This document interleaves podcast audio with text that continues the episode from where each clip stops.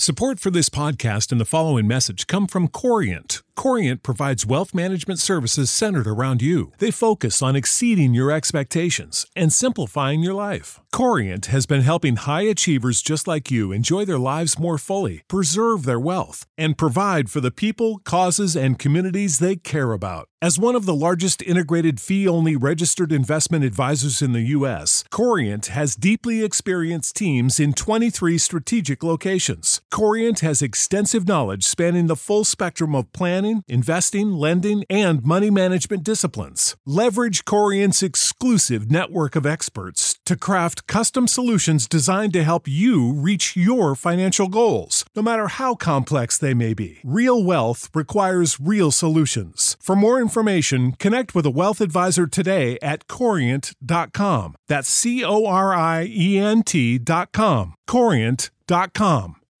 When you need mealtime inspiration, it's worth shopping Kroger, where you'll find over 30,000 mouthwatering choices that excite your inner foodie. And no matter what tasty choice you make, you'll enjoy our everyday low prices, plus extra ways to save, like digital coupons worth over $600 each week. You can also save up to $1 off per gallon at the pump with fuel points. More savings and more inspiring flavors make shopping Kroger worth it every time. Kroger, fresh for everyone. Fuel restrictions apply.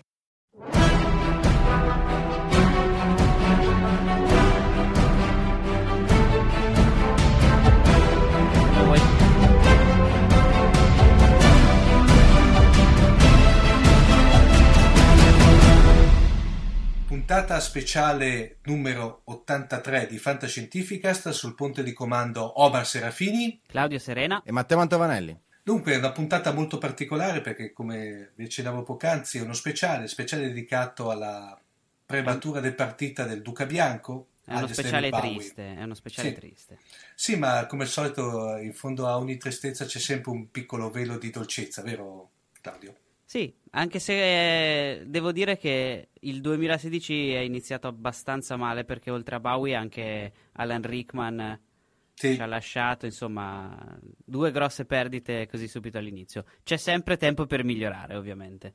E non ricordo bene, ma so, so che i primi 15 giorni di gennaio, a parte loro, c'è stata una serie di morie che a un certo punto durante Twitter era diventato più un necrologio online di, di personaggi famosi. Però adesso siamo a febbraio, le morti Quindi- sono finite Esatto. e quindi possiamo parlare tranquillamente facendo invece un omaggio a coloro che non ci sono. Esatto, soprattutto perché non è Morticast questo, ma bensì Esatto. Fantascientificast, per cui come al solito il nostro omaggio è del tutto positivo e come si ripete è anche celebrativo di un grande artista poliedrico eh, che aveva la, la fantascienza nel suo DNA eh, in tutto e per tutto, qual era il buon David. Per cui eh, cominciamo subito, cominciamo a- con il blocco dedicato alla- all'aspetto cinematografico letterario insieme al Silent Prof.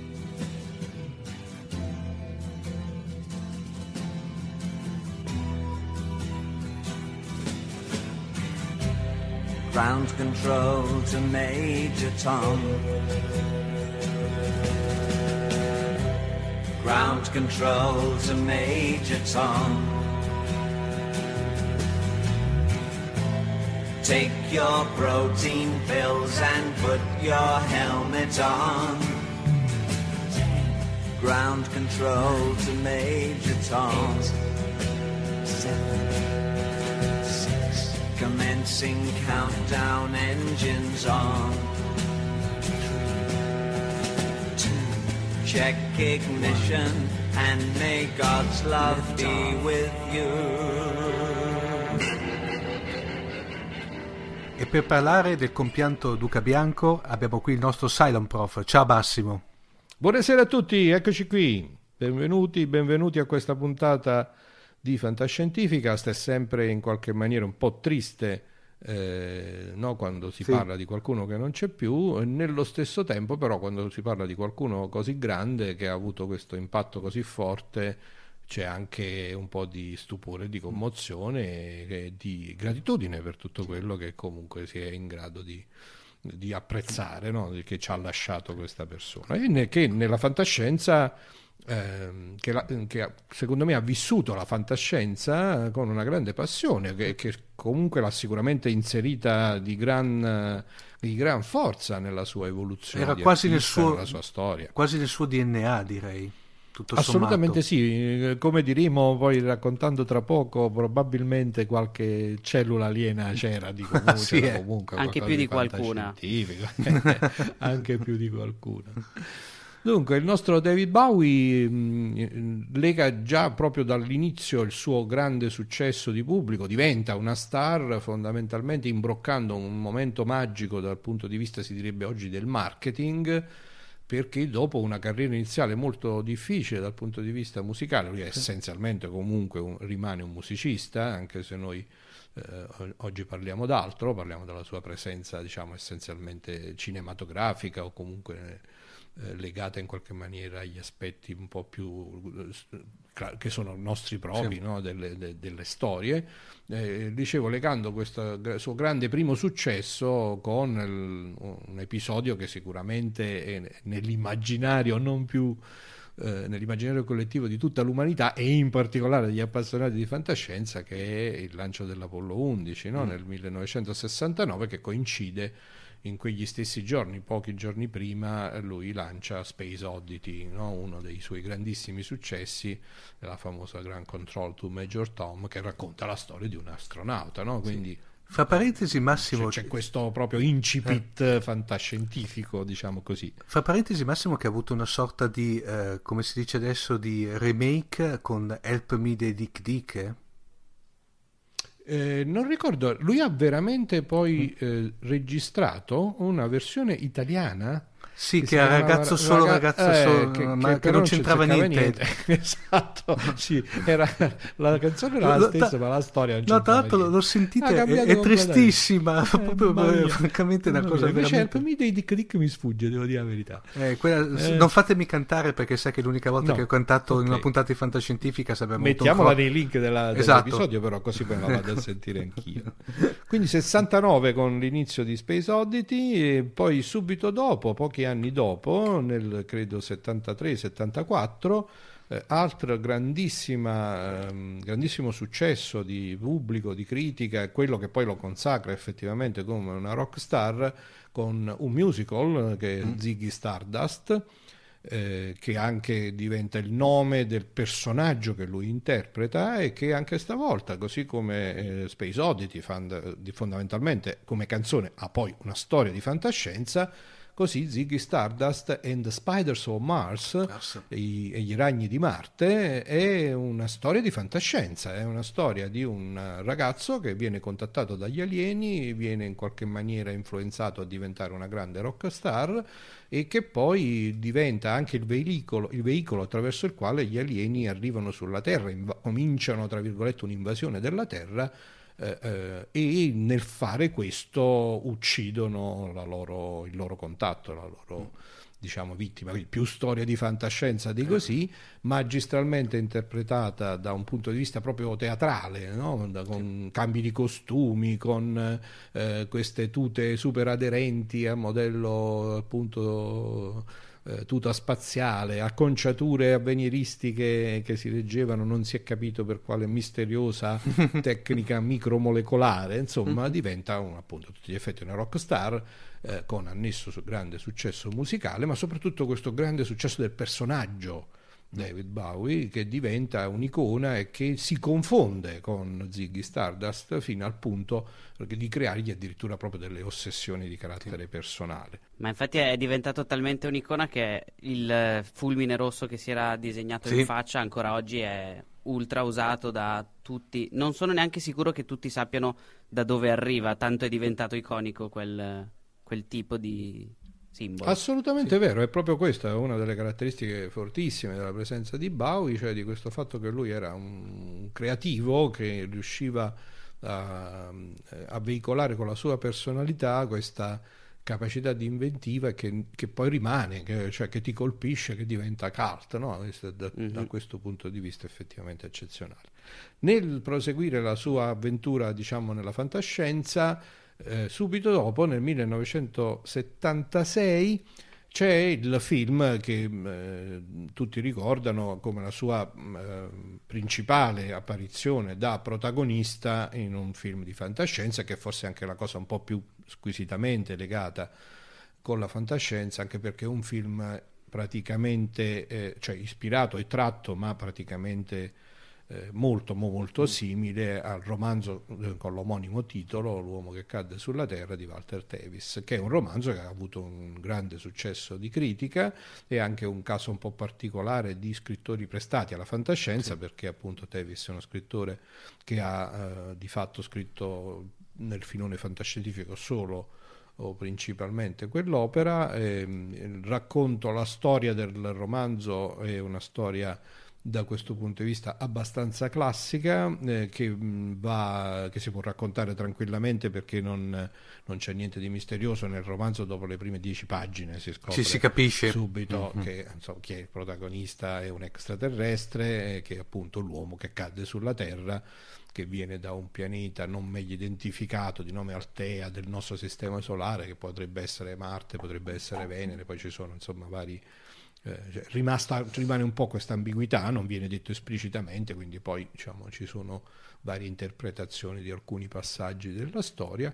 E, e, la storia è interessante perché quest'uomo che è caduto sulla Terra ha una missione importante che è quella di salvare la sua razza dall'estinzione, perché questo pianeta eh, del nostro sistema solare è un pianeta morente, sono rimasti ormai eh, pochissimi eh, alteani, come vengono chiamati, e che però sono molto avanzati tecnologicamente rispetto allo stato della tecnologia terrestre, quindi la missione del nostro protagonista è quella di utilizzare questa eh, capacità tecnologica superiore per eh, costruire una fortuna economica, quindi sostanzialmente aprire delle industrie con nuovi brevetti e sulla base di questa fortuna economica costruire un'astronave di salvataggio. Questa è la storia fondamentale. Tra l'altro, non so e... se ho capito male, io l'ho letto da qualche parte e me lo ricordo così e basta, o lo dicono proprio nel film perlomeno, che in realtà l'astronave doveva occuparsi di portare l'acqua sul, sul pianeta che stava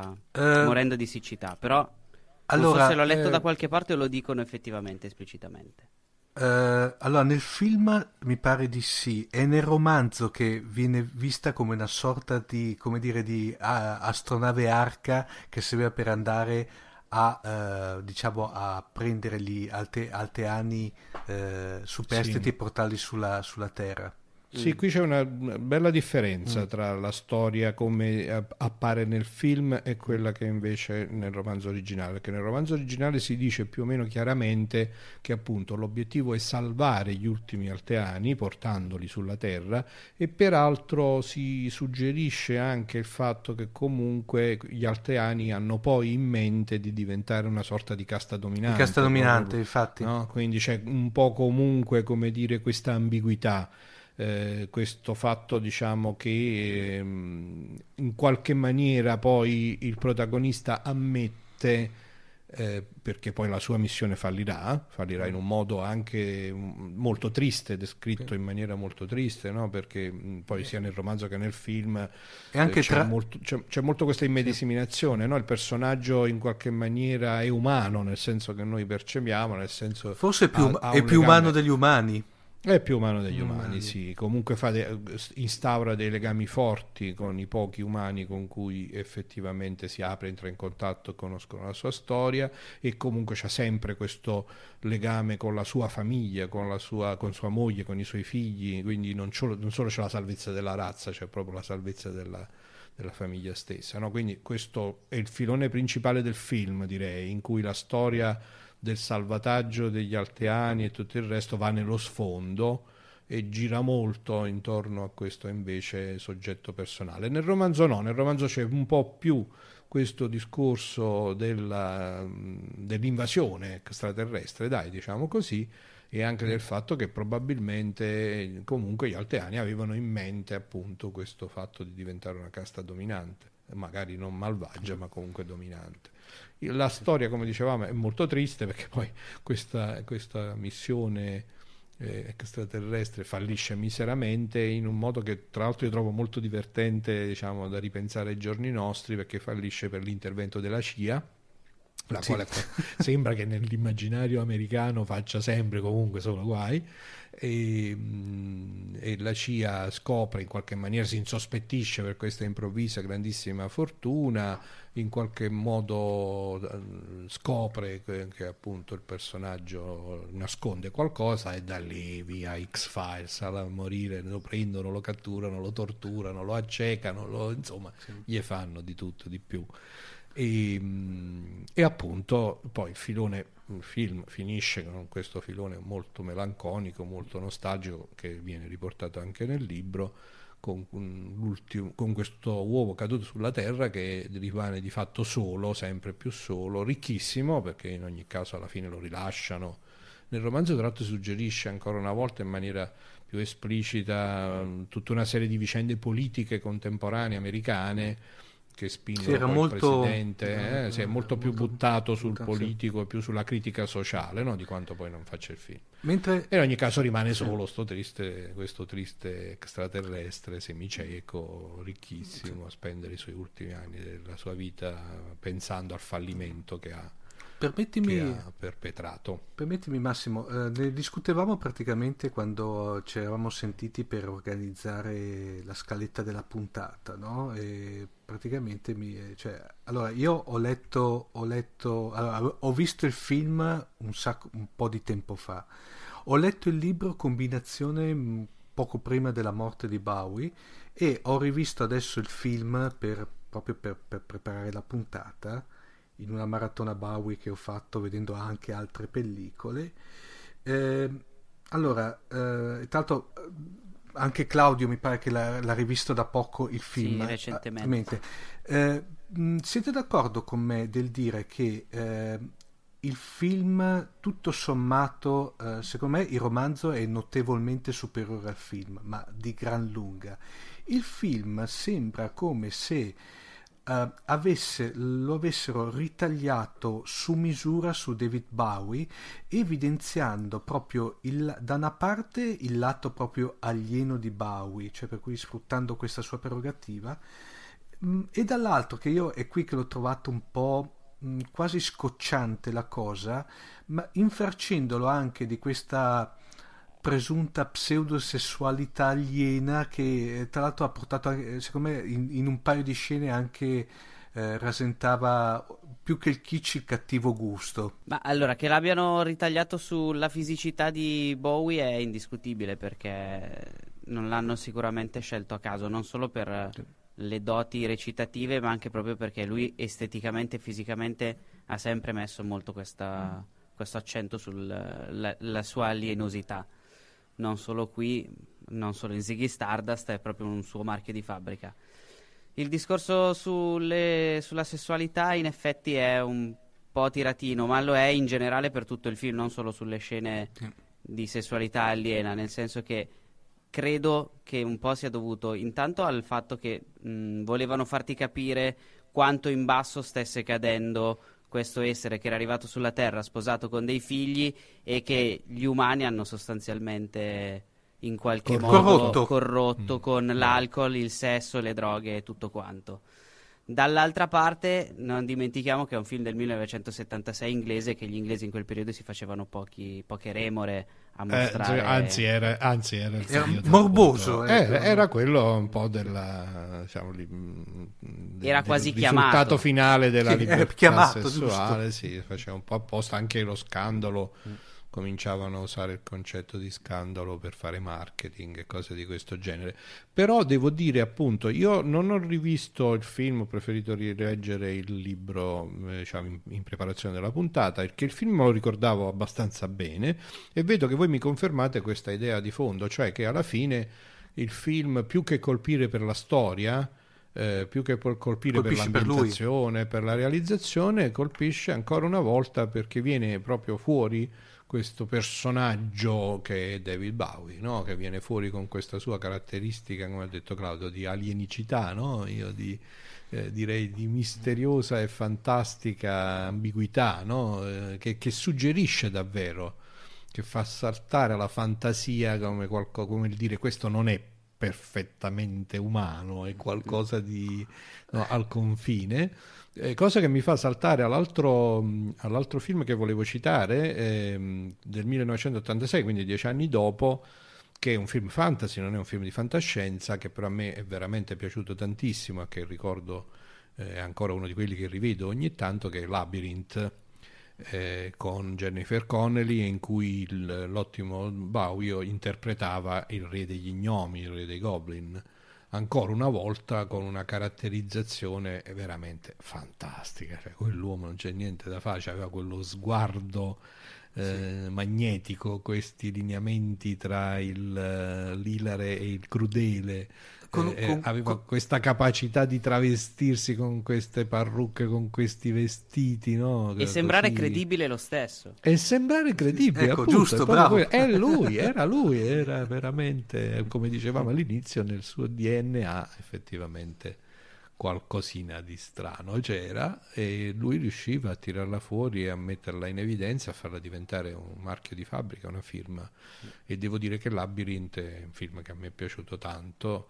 Eh, con- sia, sia per la storia, sia per le soluzioni grafiche che per l'epoca erano abbastanza innovativi, innovative, eh, l'incrocio tra realtà e pupazzi no, dei Muppet, eh, l'autore dei Muppet è stato co-protagonico, co-sceneggiatore e ha inserito i suoi pupazzi nella storia questo non disturbava affatto, no? ci sono tante volte in cui quando fai queste operazioni tra il, con gli attori reali e eh, invece in parte eh, marionette o qualcosa di simile, tutto diventa estremamente kitsch invece almeno a me nel mio ricordo eh, Labyrinth è un film veramente ben riuscito Anche nel mio, e l'ho visto recentemente.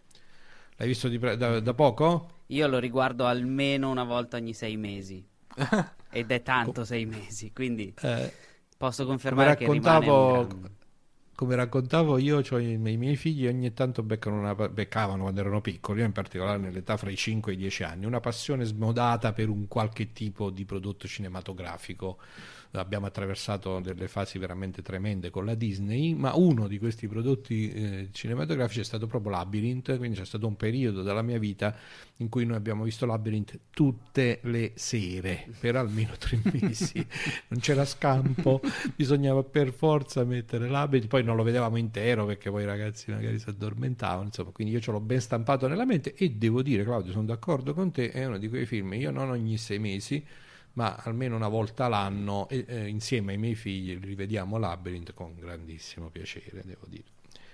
Dopodiché, per quel che mi ricordi, eh, non ci sono molte altre apparizioni cinematografiche di Bowie significative eh, nella fantascienza, voglio dire. È stato poi protagonista di altri film eh, famosi. Tu, eh, Sì. Omar, citavi Beh, prima Furio, no? Fu- Furio, esempio. vabbè, Furio che tra l'altro anche lì devo dire la verità è riuscito a portare eh, le- l'essere alieno in un campo di eh, prigionia giapponese, per cui secondo me questo la dice lunga sulle capacità espressive di Bowie.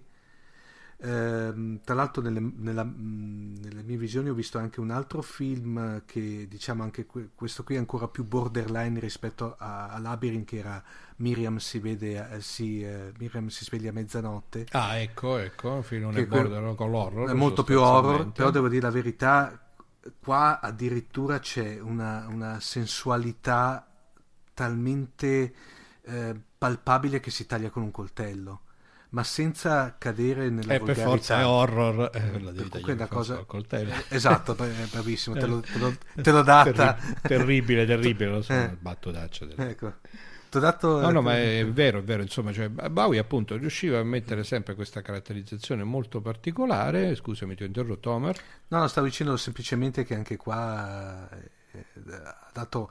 Mir- ecco, Mira si, ve- si sveglia a mezzanotte, l'ho sempre sentito nominare, ma l'ho, rivist- l'ho visto per la prima volta adesso. È, è bello, è veramente bello anche quello, un gran bel film. ce lo andremo a ripescare io volevo concludere con eh, quello che mi sembra sia ultimo la sua ultima apparizione, sia pure in una parte, diciamo, cameo all'interno di un film a tutto titolo di fantascienza di Christopher Nolan del 2006, The Prestige, nel quale interpreta il ruolo di Nikola Tesla. Auto, eh, famosissimo scienziato esistito realmente che secondo me merita una puntata speciale di Fantascientificast.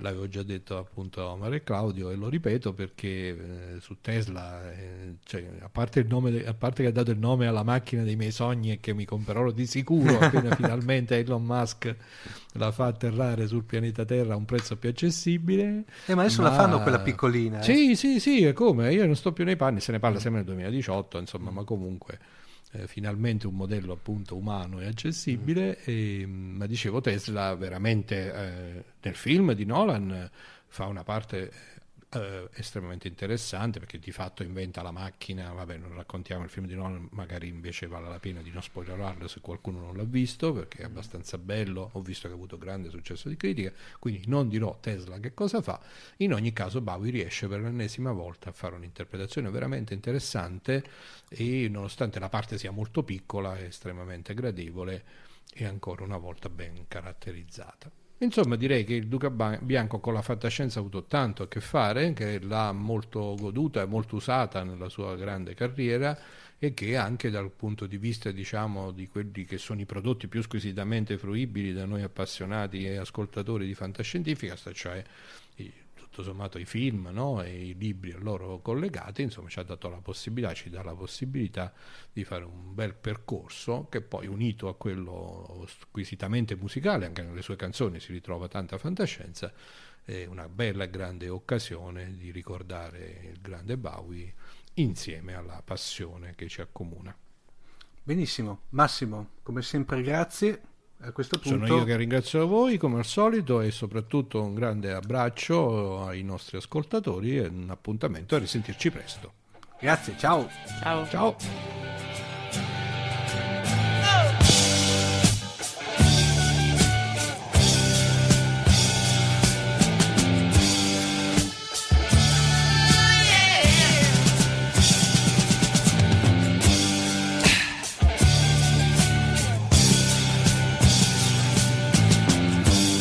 Ziggy played guitar, jamming good with Weird and Gilly and the spiders from Mars.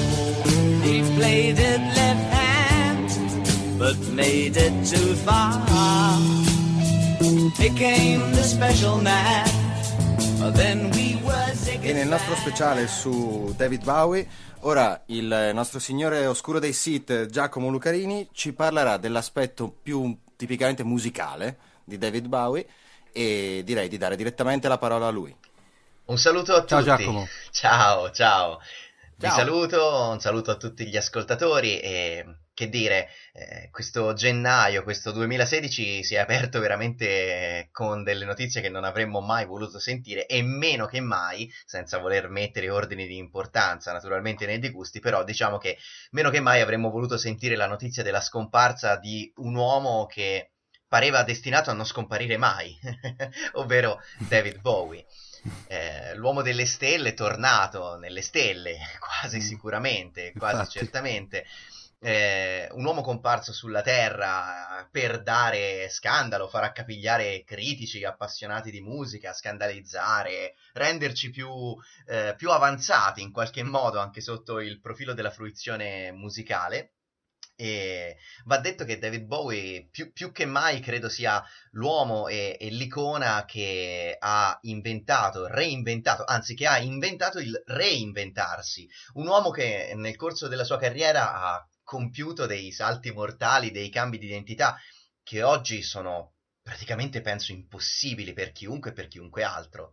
Eh, in particolare in una contemporaneità che ci spinge ad essere no? noi stessi o inventarci un personaggio e rimanere quello per Sì. non cambiare mai, poi per non spiazzare il nostro- la nostra audience. Eh, Bowie invece ha avuto il, il coraggio di essere perlomeno 5-6 personaggi diversi e cavalcare quelli che potevano essere generi o- opposti senza mai, e questo ci tengo a precisarlo, eh, risultare come l'ultimo, l'ultimo arrivato o un ospite che saltava sul carretto, come invece è successo a molti illustri colleghi che una volta esaurita la vena personale della propria opera salivano più o meno su quel carro del genere che andava in voga in quel momento per, eh, insomma, per quasi rinfrescarsi un pochettino, trovare il pubblico, seguire i tempi e le mode.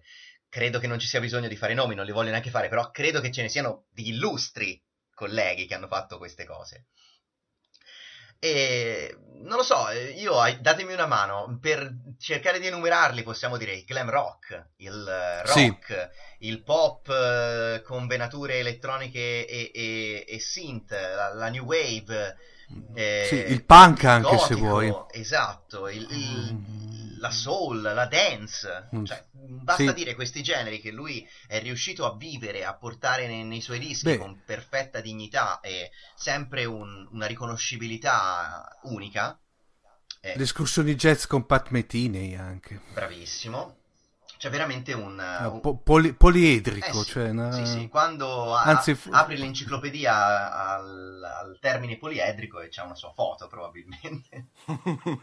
cioè non c'è neanche la spiegazione, c'è solo la foto. No, è oltre il poliedrico, perché a un certo punto era uno che dove voleva buttare... Tra l'altro anche l'hard rock eh, con le, il, team, il, progetto Team Machine, ricordiamo che era, ha, ha praticamente riportato in auge l'hard rock quando era ormai un, un un, un, genere che stava morendo, eh, che bene, dalle ceneri era nato il metal nel senso più stretto, però praticamente anche col progetto Team Machine aveva letteralmente, eh, beh, dire riesumato è sbagliato, però fatto rivivere eh, come una fenice un, un, genere che era ormai destinato all'oblio. Eh sì.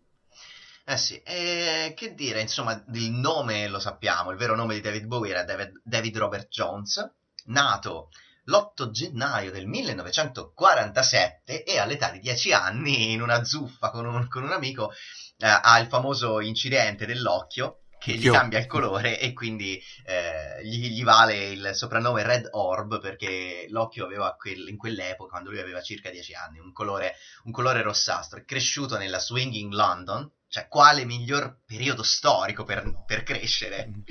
Esatto. A Swinging London c'era, c'era tutto, c'era, c'era, il rock, c'era la trasgressione, c'erano i Pink Floyd, c'erano i Beatles, yeah. eh, i Rolling Stones, eh, la droga, gli eccessi, le minigonne che stavano arrivando. Esatto. C'erano le mini, uh, le minigonne. la mini, mini, cioè, sempre cioè, mini. Esatto, sempre mini c'era. Praticamente era, era, probabilmente il periodo più, più, fecondo per far nascere anche la mente di un artista. Sì. Tra l'altro lui era cresciuto studiando grafica pubblicitaria e suonando tanti strumenti, tra cui anche il sax. Questo ci tengo perché uno... questo, que- stra- questa è una notizia che non sapevo Giacomo eh sì sì sì, sì, sì. Questa, questa, è una notizia che, che riguarda e che secondo me è molto curiosa e interessante e poi eh, il suo manager il suo primo manager quando lui poi inizia a tentare di sfondare sulla scena musicale anche attraverso alcuni gruppi underground eh, gli consiglia appunto di cambiare il cognome in Bowie perché c'era già un Jones era Davy Jones dei Monkeys il famoso gruppo dei Monkeys, insomma, e quindi lui cambia, cambia, cambia, però stenta, stenta, stenta a decollare la sua carriera, perché insomma non è, non è facilissimo sgomitare anche in quel momento dove praticamente in ogni garage, in ogni cantina, in ogni pub si suonava. E quindi eh, Bowie cerca praticamente di eh, fare il, tutte le esperienze possibili e immaginabili. No, non ha mai nascosto, insomma, di aver avuto una, una giovinezza molto trasgressiva e molto eccessiva, eh? anche soltanto con, con eh, insomma, droga e sesso. Ma eh, trova poi in questa composizione perfetta, Space Oddity, che è un bra- uno dei primi brani che lui compone quando è ragazzino. Poi ehm, riescono finalmente a trovare un arrangiamento con il suo eh, nuovo, diciamo così, team di compositori, tra cui c'è anche Paul Buckmaster, che è un, uh, un grande conoscitore, un grande appassionato di sbarchi sulla, sulla Luna, cioè dello sbarco sulla Luna e di voli spaziali. E quindi nel 1969 c'è questa famosa, famosa uscita di Space Oddity, tra l'altro una canzone, ricordiamola, ehm, g- grandemente influenzata da 2001 di Sia nello spazio di, di Stanley Kubrick, dove eh, praticamente Bowie vuole raccontare l'alienazione, tanto la parola aliena tornerà sempre nella sua carriera, una, l'alienazione nello spazio alieno appunto del viaggio, del viaggio interstellare. E quindi esce Space Oddity, l'omonimo, l'album omonimo, ehm, che insomma non è mh, ricchissimo, diciamo, di, di hit o di composizioni memorabili, però riesce a dare quell'impronta eh, fantastica che è anche un po' sognante che Bowie poi eh, insomma cercherà di imporre con successo quando poi avrà il gran parte della sua carriera, cioè la, la, il grosso. Eh? Eh, eh, scusa dimmi. Giacomo, dicevi che prende, hai, hai, detto anche una cosa che combinazione se ne parlava oggi pomeriggio eh, con degli amici, il fatto praticamente che eh, una volta col fatto che te, eh, come dire, negli album col fatto, con la limitatezza dei mezzi che avevano, cioè parlavamo, bene o male, una volta si parlava di con l'LP massimo si arrivavano a 10 tracce ok? Uh-huh. C'erano praticamente 10 tracce che però erano f- tutte delle hit se vuoi. Eh non, c'era, maga- eh, non, c'era, come magari adesso che un CD contiene come minimo una ventina di tracce che c'è una, due hit, poi il resto dall'idea come dire che devono per forza riempire il CD, hai capito cosa intendo? Certo, certo, non, non c'erano filler, ecco, diciamo come, come vengono No, no, esatto, bravissimo. Tecnico. Eh sì. Ecco, mentre invece allora era, era ancora momenti in cui te avevi eh, album 10 canzoni con 10 capolavori. Cioè, certo. Penso che, e penso che è un periodo che non ritornerà mai più. Questo qui sarò io, starò invecchiando, sarà il pessimismo da vecchiaia, però. Anche perché all'epoca skippare una traccia era leggermente più impegnativo di oggi. Sì. sì, sì, oggi siamo abituati proprio male, infatti ecco perché siamo al consumo della musica veloce e via, no? Quello da da iPod Scusa, te... poi no no no tranquillo. Tanto guarda mh, chiusa questa parentesi diciamo sul, sul, primo album quello che poi dà via alla sua carriera dove lui fa più che altro come possiamo definirlo? Un menestrello sognante anche un po' ehm, fuori dal, dal, dal pianeta. Invece poi imbrocca quello che sarà il suo sound quasi perfetto e distintivo perlomeno degli anni, degli anni 70 su, perché subito dopo l'anno dopo nel 1970 esce un album importantissimo uh, The Man Who Sold the World, che praticamente con, con uh, Ronson e Visconti che gli, gli, creano insomma tutto il sound e il missaggio, lui riesce a trovare la quadratura del cerchio per quanto riguarda il rock, il rock uh, un po' stilizzato, psichedelico, ma anche hard rock in, alcune, in alcuni episodi, è quello di questo bellissimo album con questa appunto uh, The Man Who Sold the World, bellissima canzone che poi verrà anche rinvigorita dalla versione grunge dei Nirvana, no? molti, molti l'hanno, l'hanno, ricondivisa in questi ultimi, ultimi, ultimi giorni. Eh, una, bella, una, bella, cover tra l'altro, ma ce ne sono tantissime. Intanto c'è da dire che Bowie, tanto per non lasciare spazio a dubbi, eh, in copertina arriva subito vestito da donna così si, si, si, guadagna subito la prima censura negli Stati Uniti, perché ovviamente se in Inghilterra queste cose vengono ancora ancora eh, viste di, vengono tollerate, diciamo, nell'ambiente musicale, in America siamo ancora troppo, troppo puritani per far vedere un artista masculo che si veste, che si veste da donna. Ci sono tanti bellissimi brani, c'è, c'è, c'è Old Madman, c'è Xavier Machine, c'è poi l- la fissazione niciana di, di, Bowie per, eh, per, Nietzsche appunto in Superman, ma insomma eh, anche qui i brani cominciano a essere molto molto pregni e, e molto coerenti, ecco c'è, c'è, quasi, non siamo ancora al concept album, però comunque ci si arriva, ci si arriva e, e sarà poi con Anki Dori nel 1971 che lui fa proprio il, il botto, cioè Anchidori del 71 è un album capolavoro. Eh, perché c'è, c'è, tutto lì dentro, c'è, c'è, l'anima di Bowie trasformista, trasgressiva, rock, eh, kitsch, c'è praticamente il, il, glam rock declinato in tutte quelle che possono essere ehm, le, sue, le, sue, sfumature. E poi ancora una volta Bowie, con, tanto per eh, imporre la sua immagine eh, in linea con i suoi testi, viene ritratto con quel bellissimo scatto dove sembra Greta Garbo, no? quel bellissimo primo piano con lui biondissimo, truccatissimo, e, ehm, e quindi, che dire, anche Doria è fantastico, si sente moltissimo, cioè è molto assimilabile alle sonorità dei Velvet Underground, cioè eh, c'è una sorta di, di mh, presa di posizione di Bowie che già, già, all'epoca non voleva essere classificato, cioè se c'era praticamente una, una sorta di, di, indizio del suo andare verso il rock futurista, diciamo, tra virgolette, così non è perché qui si sentono molto di più le influenze eh, di alcuni grandissimi cantautori dell'epoca, come potevano essere appunto Bob Dylan, Frank Zappa e il suo amico poi Lou Reed. Eh, quindi Anchidori è veramente un album che è un, un piacere. O- oggi forse è quello che si può ritenere di più fuori dal tempo perché è leggero, leggiadro, però anche comunque denso di, di bellissimi testi. Eh, ci sono le tastiere di Wakeman degli Yes, insomma, e Changes è la canzone, credo, manifesto di, di David Bowie. Tra, tra le, se dovessimo proprio con la pistola puntata alla testa sceglierne 10, eh? eh, insomma, Changes e Life on Mars, che sono due canzoni sì. di questo album, penso che non mancherebbero in nessuna compilation, no? No, no, f- soprattutto, eh, beh, io sono particolarmente legato all'iPhone Mars, però devo dire la verità anche C- Changes sì, in effetti è, è la sua biografia, se ci pensi.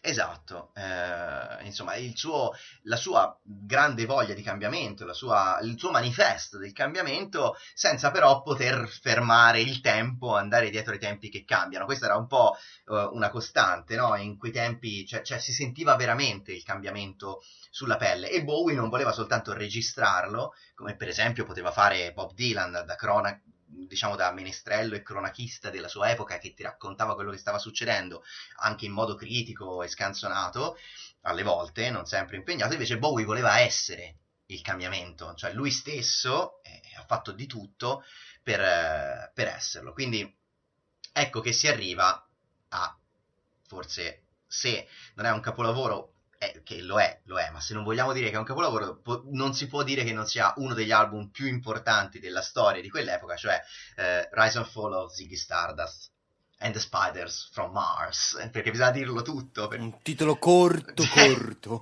sì, sì, è proprio tra gli amici diventa uno scioglilingua, facilissimo quando devi citarlo alle 23.30 pieno di birra al tavolo, per farti bello con gli amici. Mars, e il concept album che poi rappresenta tutto Bowie, cioè creare un personaggio, eh, farlo vivere, portarlo all'esaltazione totale e poi fargli fare suicidio, farlo suicidare, farlo eh, sparire e scomparire, ovvero questo questo sì un concept album sull'ascesa e appunto sulla caduta di questo rocker, che lui diceva questo plastic rocker, no? Questo uomo che cadde sulla terra, questo, questa sorta di alieno messianico, e anche qui i debiti alla fantascienza ce ne sono 100.000, mi viene in mente, boh, farne uno meno ovvio, forse Heinlein con Straniero in terra straniera. Sì, guarda, eh, ci stavo pensando l'altra sera dopo aver, dopo aver cioè, l'altra sera adesso è brutto dire in podcast, però dopo aver registrato il blocco di Massimo De Santo, in effetti, caspita, è, si potrebbe fare un parallelismo perfetto fra Verizon Fall e, e Stranger is a Strange Land. Eh sì, beh, perché la struttura è praticamente quella, quella de, appunto de, dell'alieno che arriva con intenzioni, con, con, le migliori intenzioni, in questo caso sono quelle di portare una ventata di rivoluzione musicale, eh, sociale, sessuale, eccetera, che poi in fondo comunque è destinato alla sconfitta sperando di aver lasciato un segno sulla Terra. E appunto qui, eh, in, più che mai, gli Spiders from Mars, che giustamente sono citati fin dal titolo, fanno una parte grandissima, cioè i suoi musicisti, il suo gruppo, quello che li accompagnerà eh, li accompagnerà, accompagnerà Bowie in questa fantastica avventura è di taglio qui meno, meno pop ma sicuramente più rock psichedelico qui si sente benissimo quando metti la puntina sul disco, senti là come sono vintage, come sono, come sono vinilico, come sono... Si sentono benissimo le influenze di, di, boh, di Jimi Hendrix, eh, di, di, Jim Morrison e dei suoi Doors, ma ma, ma anche, e questo bisogna ricordarcelo, un personaggio molto curioso che vi consiglio di riscoprire, che Bowie in tante interviste aveva eh, citato come sua fonte di ispirazione primaria, perché Bowie, sapete, era un grandissimo eh, appassionato, curioso e cultore di tutte le stranezze dei personaggi particolari. E, um, uno di questi personaggi è stato proprio Vince Taylor, quello che veniva chiamato l'Elvis, l'Elvis Presley francese. Vince Taylor. Sì, Vince Taylor, un, uh, che appunto era il, veniva chiamato così il Presley, in realtà non era più Presley di quanto il nostro Little Tony fosse Elvis Presley, però aveva una storia eh, molto particolare, molto tormentata e tra l'altro questo personaggio morì mh, pazzo, impazzito e si suicidò. E, e, Bowie chiaramente attratto da tutte quelle che sono creature strane del mondo eh, ha un po' preso ispirazione, credo, anche dalla figura di questo, di questo particolare di questo particolare personaggio. Quindi eh, abbiamo ballate romantiche, rock and roll con la psichedelia elettrificata e lanciata in mezzo al pentagramma, eh, il punk che comunque inizia a fare capolino. Sono 11 brani in questo disco e anche qui sono incredibili, cioè d- i testi passano da, dall'ironia alla praticamente al sesso, al al, al, nulla, perché poi in realtà questi erano gli anni in cui c'erano stati anche i Monty Python, il nonsense aveva assunto un, um, un valore, cioè, e quindi lui ci si butta a capofitto, basta pensare a una canzone fenomenale, che è una delle mie preferite in assoluto, Five Years, che di- diventa un elenco di eh, personaggi che non hanno senso, assolutamente eh, non credibili, che non si trovano nella realtà di tutti i giorni, ma che uniti insieme questi ritratti eh, tratteggiano una società che veramente ha perso la bussola e che deve trovare qualcosa di nuovo. Ma poi ce ne sono veramente tantissimi, Soul Love, Moon Age, Daydream, insomma Lady Stardust, cioè ce ne sono veramente tante, si sente anche l'influenza del, dei glam rocker come i T-Rex, no? E Mark Bolan, non so se Sì, ma infatti, no, no, beh, no, infatti, soprattutto secondo me Ziggy Stardust, l'inizio, l'intro della chitarra praticamente lì è, se uno eh, se, conosce un pochettino i T-Rex, Mark Boland, eccetera, eccetera, è, non riesce a capire fino a che punto potrebbe essere un tributo ai T-Rex o eh, non dico un plagio per l'amor del cielo perché non penso che c'era, però è, sembra una canzone rubata loro, secondo me. Sì, sì, sì, beh, perché questo, beh, sicuramente loro si conoscevano, si frequentavano, si stimavano, cioè, eh, in quell'epoca quando vivevi a contatto con altri artisti in quel momento storico che era t- talmente eh, venivi contagiato. talmente fecondo e talmente eh, ricco di cioè, cioè, tu potevi andare sette giorni a settimana andando in un locale diverso e trovavi sempre qualcuno che suonava e che faceva qualcosa di, di, di trasgressivo, di avveniristico, di pionieristico anche a livello musicale. Quindi penso sì che in, in quel periodo si siano un po' influenzati tutti e sicuramente Bowie che era una spugna, non soltanto perché sicuramente mm. beveva, ma, ma anche perché era una spugna, veramente una spugna nell'assorbire tutto quello che avevano da dire gli altri e rielaborarli in una forma originale. Quindi eh, lui avesse proprio de- degli scambi molto, molto proficui con questi altri artisti. E non è un caso se sono questi gli anni in cui poi, poi lui, eh, cioè David Bowie, fa il produttore per Lou Reed e gli produce quel favoloso album che è Transformer e, e poi anche Iggy Pop lo prende e lo reinventa, lo, lo rilancia, no? Uh, e quella era l'epoca poi in cui uscì Raw Power degli Stooge, che anche questo album fenomenale, vabbè tutti quelli degli Stooge sono fenomenali, però eh, è fantastico. E, bene, che dire, se poi lui a- aveva lasciato qualche dubbio, ma insomma se il dubbio c'era o non c'era, dalle copertine dei suoi dischi, arrivò in questo periodo i primi, eh, primi anni de- dei 70, siamo più o meno prima della metà degli anni 70, che lui arriva e, e dice alle riviste di settore musicale che lui è, è, sempre stato bisessuale, lo fa sulla carta stampata, lo dice in diretta sulla BBC, cioè veramente comincia a, a sparare contro la morale eh, corrente e quindi fa molto più scandalo di tanti altri, altri rocker che all'epoca c'erano, perché cioè, eh, con Bowie, mentre gli altri si vedeva che vestivano una maschera, alla fine, cioè anche Mick Jagger, no? ogni tanto andava truccato in scena, eh, c'erano tanti, tanti, artisti che si truccavano, però er- erano quasi maschere.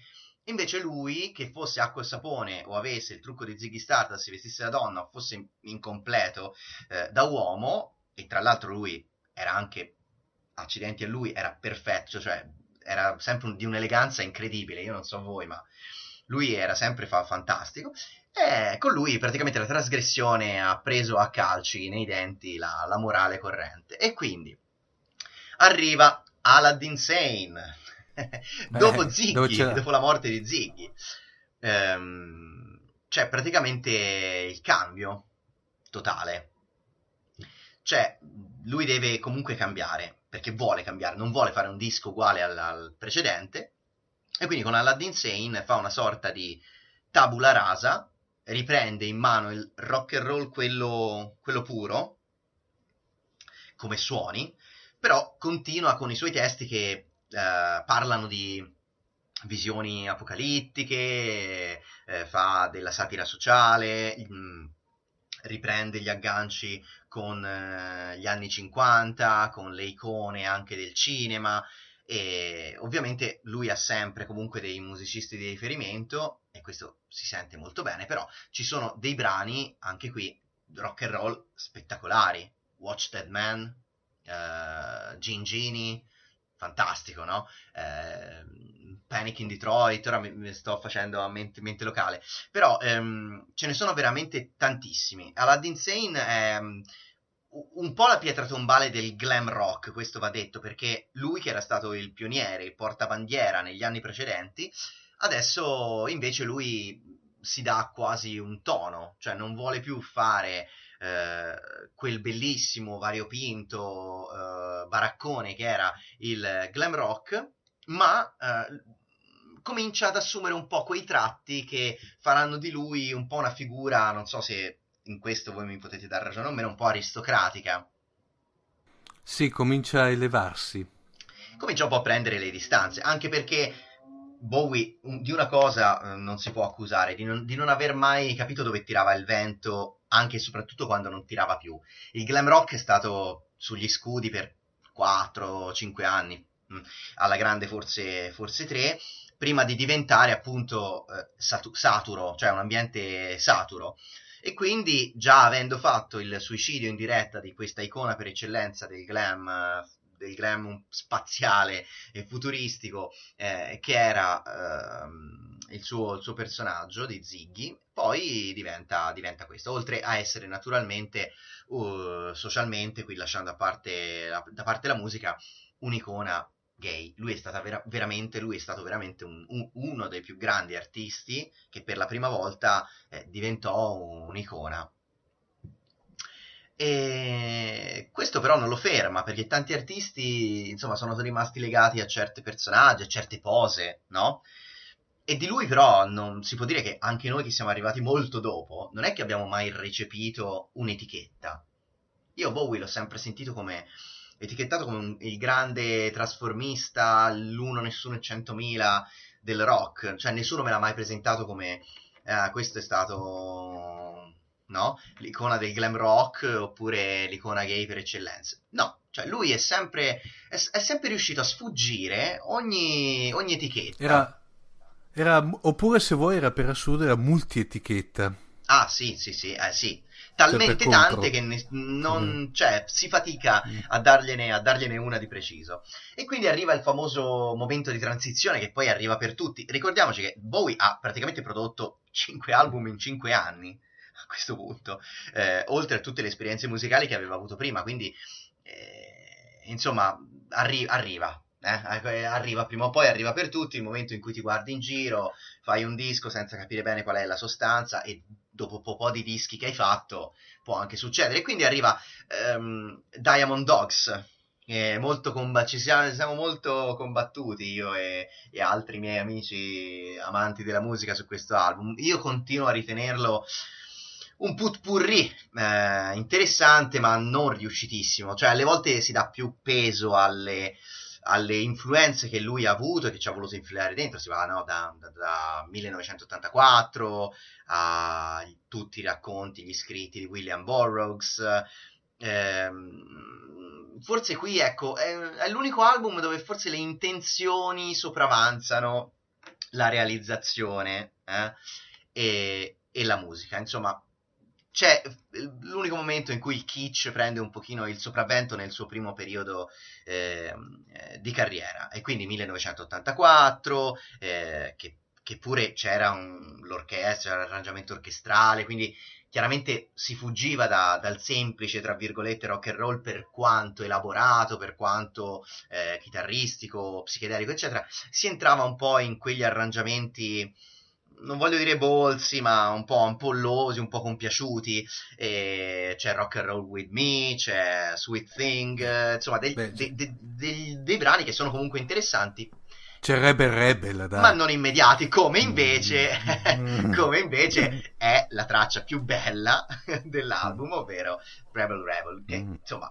se non diciamo più bella, possiamo dire memorabile, un inno vero e proprio. No, e- e secondo me è una mazzata nei denti, Sì, soprattutto a partire dal riff iniziale. Sì, fantastico. Cioè, quelli sono, una sono roba- quelle grandissime intuizioni che, che veramente eh, ti, ti- ti lasciano il segno. Infatti, persino in un album meno, meno riuscito dei precedenti, ma pur sempre notevole, c'è sempre questa zampata incredibile, no? E, e quindi lui, confortato dal successo che ha in patria, ormai ha collezionato diversi numeri uno in Inghilterra, comunque in America lui è molto, molto apprezzato, e arriva a Young Americans.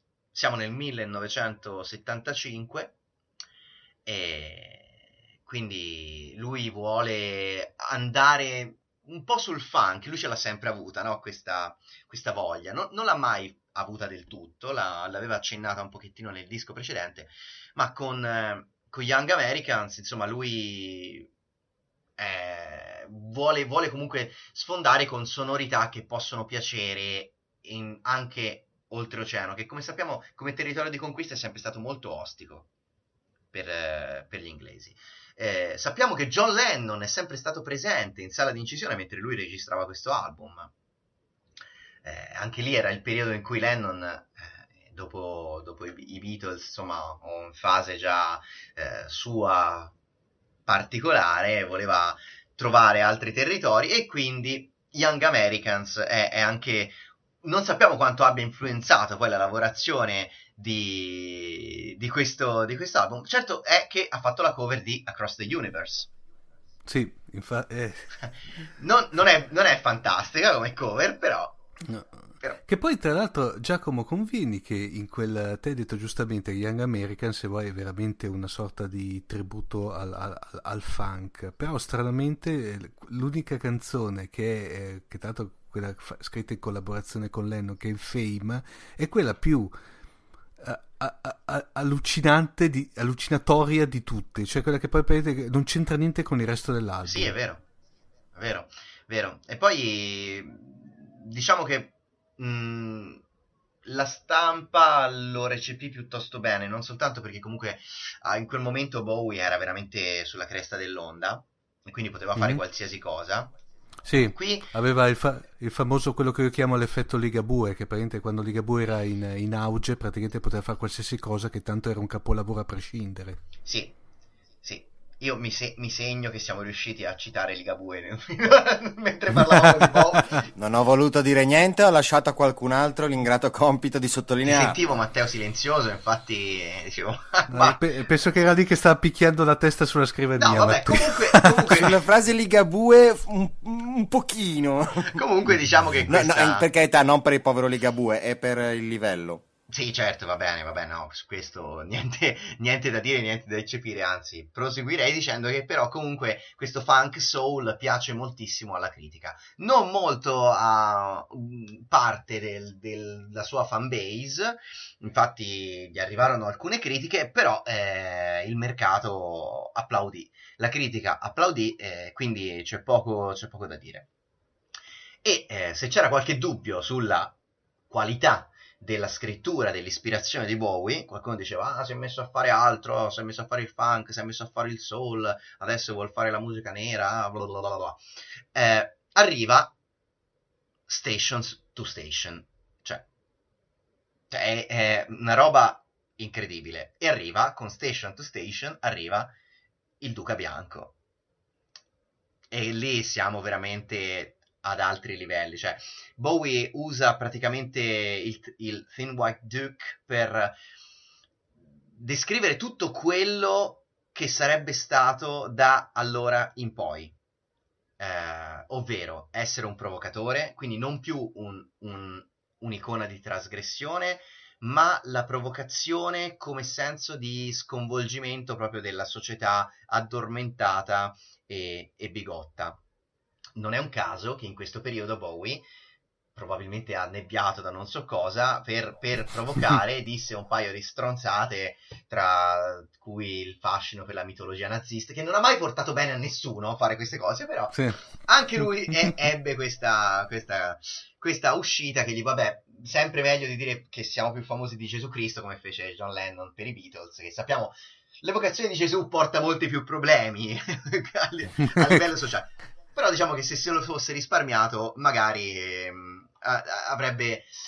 eh, Doveva far parlare soltanto la musica, perché Station to Station io penso sia un album che se lo prendiamo oggi e lo ascoltiamo un giorno intero non ci stanca mai. Cioè, nonostante. Cioè, lui riesce a rendere eh, accessibile, diciamo così, mettiamoci delle virgolette, a- al suo pubblico, che comunque un- all'epoca è un grandissimo pubblico, quelli che erano i pionieri del, ehm, del synth eh, più spinto, non del synth pop. Eh, cioè lui prende il suo solito rock, soprattutto chitarristico, no? poi prende l'elettronica, prende i synth, prende gente come i Sì. Kraftwerk, Sì, per cui il krautrock... il eh, krautrock, praticamente, rock. eh, in EU, eh, e ci fa praticamente un, un album eh, incredibile. Cioè, suoni sintetici, no? Eh, I riff di chitarra, eh, roba che, cioè, mh, nessuno fino allora si era provato, perché c'era o il rock mainstream, o la, tra virgolette, la sperimentazione di un genere diverso che era il, la musica elettronica. E qui più che mai lui riesce a unire tutto, no? E quindi ci sono brani fantastici che, che- che veramente eh, riesce, a rendere, riesce a rendere l'idea di un, di un artista che non soltanto non si è fermato, non soltanto è cambiato, ma è radicalmente cambiato e porta una nuova dimensione a- alla musica mainstream. Credo che questo sia il suo più grande merito in questo periodo. Poi, non so, ditemi anche voi che ne pensate. No, eh, concordo sul fatto del, che Station to Station eh, cioè, dà, ancora l'idea di quello che era... Ma ne- non, non puoi parlare neanche di evoluzione. eh, qui eh, come dire, è come se veniva colpito da qualche cosa e lui praticamente luce, mi viene in mente, sai, eh, proprio nella classica fantascienza, colpo di, fu- eh, colpo di, la- di laser, lui praticamente veniva colpito, palla di luce e lui risaltava fuori un'altra, completamente cambiato, un'altra cosa. Poi soprattutto Station to Station hai detto giustamente te, cioè io devo dire la verità, Bowie l'ho scoperto molto tardi nella mia vita perché per una serie di motivi. Eh, sentendoli poi bene o male tutta la produzione, non dico in maniera come dirti eh, un- un- uno dietro l'altro gli album, però Station to Station secondo me, beh, no, per la mia eh, per la mia eh, modesta opinione è eh, secondo me è il suo album, punto, cioè non eh, quello che te definisci manifesto, no Giacomo? Mhm. Io la vedo così. Sì. E, Io di fronte a tutta la vostra conoscenza mutolisco e quindi al mio solito salto fuori con le citazioni stupide perché riequilibro un attimo il livello co- vostro colto col mio meno sull'argomento e stavo guardando appunto sulla questione nazismo. C'è una citazione del Duca Bianco appunto che era- dice, dice ero fuori di testa, totalmente impazzito, ero interessato principalmente alla mitologia e l'intera faccenda su Hitler e il totalitarismo. Beh, avevo scoperto Re Artù. Cosa? Beh, ci sta però nel, nel personaggio, eh, che ci può stare. No, no, ma certo, lui poi, a parte che in quell'epoca si facevano talmente tante, tante interviste, tanti incontri, che anche delle frasi lanciate là potevano diventare ovviamente delle bombe, no? Per la stampa. Poi era il periodo anche del giornalismo rock, eh, arrembante, insomma, succedeva di tutto. Non, non mi riesce difficile. lui dichiarava ragazzi scusate troppa cocaina. Sì, sì, eh, ecco, sì, questo era un altro ovviamente suo tra- tratto, cioè lui non si è mai eh, non si è mai veramente nascosto dietro un dito o un paravento, cioè lui non ha mai fatto mistero di... Perdonami eh, Giacomo, e succedeva. Station to Station tra l'altro era, era- era uscito quando lui era già usci- si era già, eh, come dire, evoluto anche in, in- dal punto di vista di attore, vero? Perché Sì, mi pare che sì, era, sì, con- era contemporaneo Ah, all'uomo che cade sulla, te- sì. sulla terra. Il film di Roy che era del 76 se non erro, quindi sì. Eh, proprio subito, subito dopo uscì quell'album, quindi chiaramente... Secondo te, secondo te, Giacomo, lui fino a che punto può essere stato nella realizzazione di Station to Station influenzato da questa sua esperienza di attore? Tra l'altro con una pellicola che ne parlavamo giusto negli, eh, nel- nel- nell'intervento con Massimo, una pellicola che era molto particolare, secondo me tagliata addosso a lui. Assolutamente che- sì. che- Sì, sì, non, cioè nel senso... non potrebbe esistere senza di lui. Sì. Perché devo dire la verità, il libro bello, per l'amor del cielo, per il il film, se lo prendiamo così così, però era un film che se non c'era lui passava totalmente inosservato e dà proprio l'idea che, come dire, hanno, eh, le- le- la- gliel'hanno cucita addosso come, come film. Assolutamente, no, no, su questo sono perfettamente d'accordo con te. Lui, la sua presenza, il suo carisma, sicuramente hanno anche fatto cambiare molte cose in corsa. O...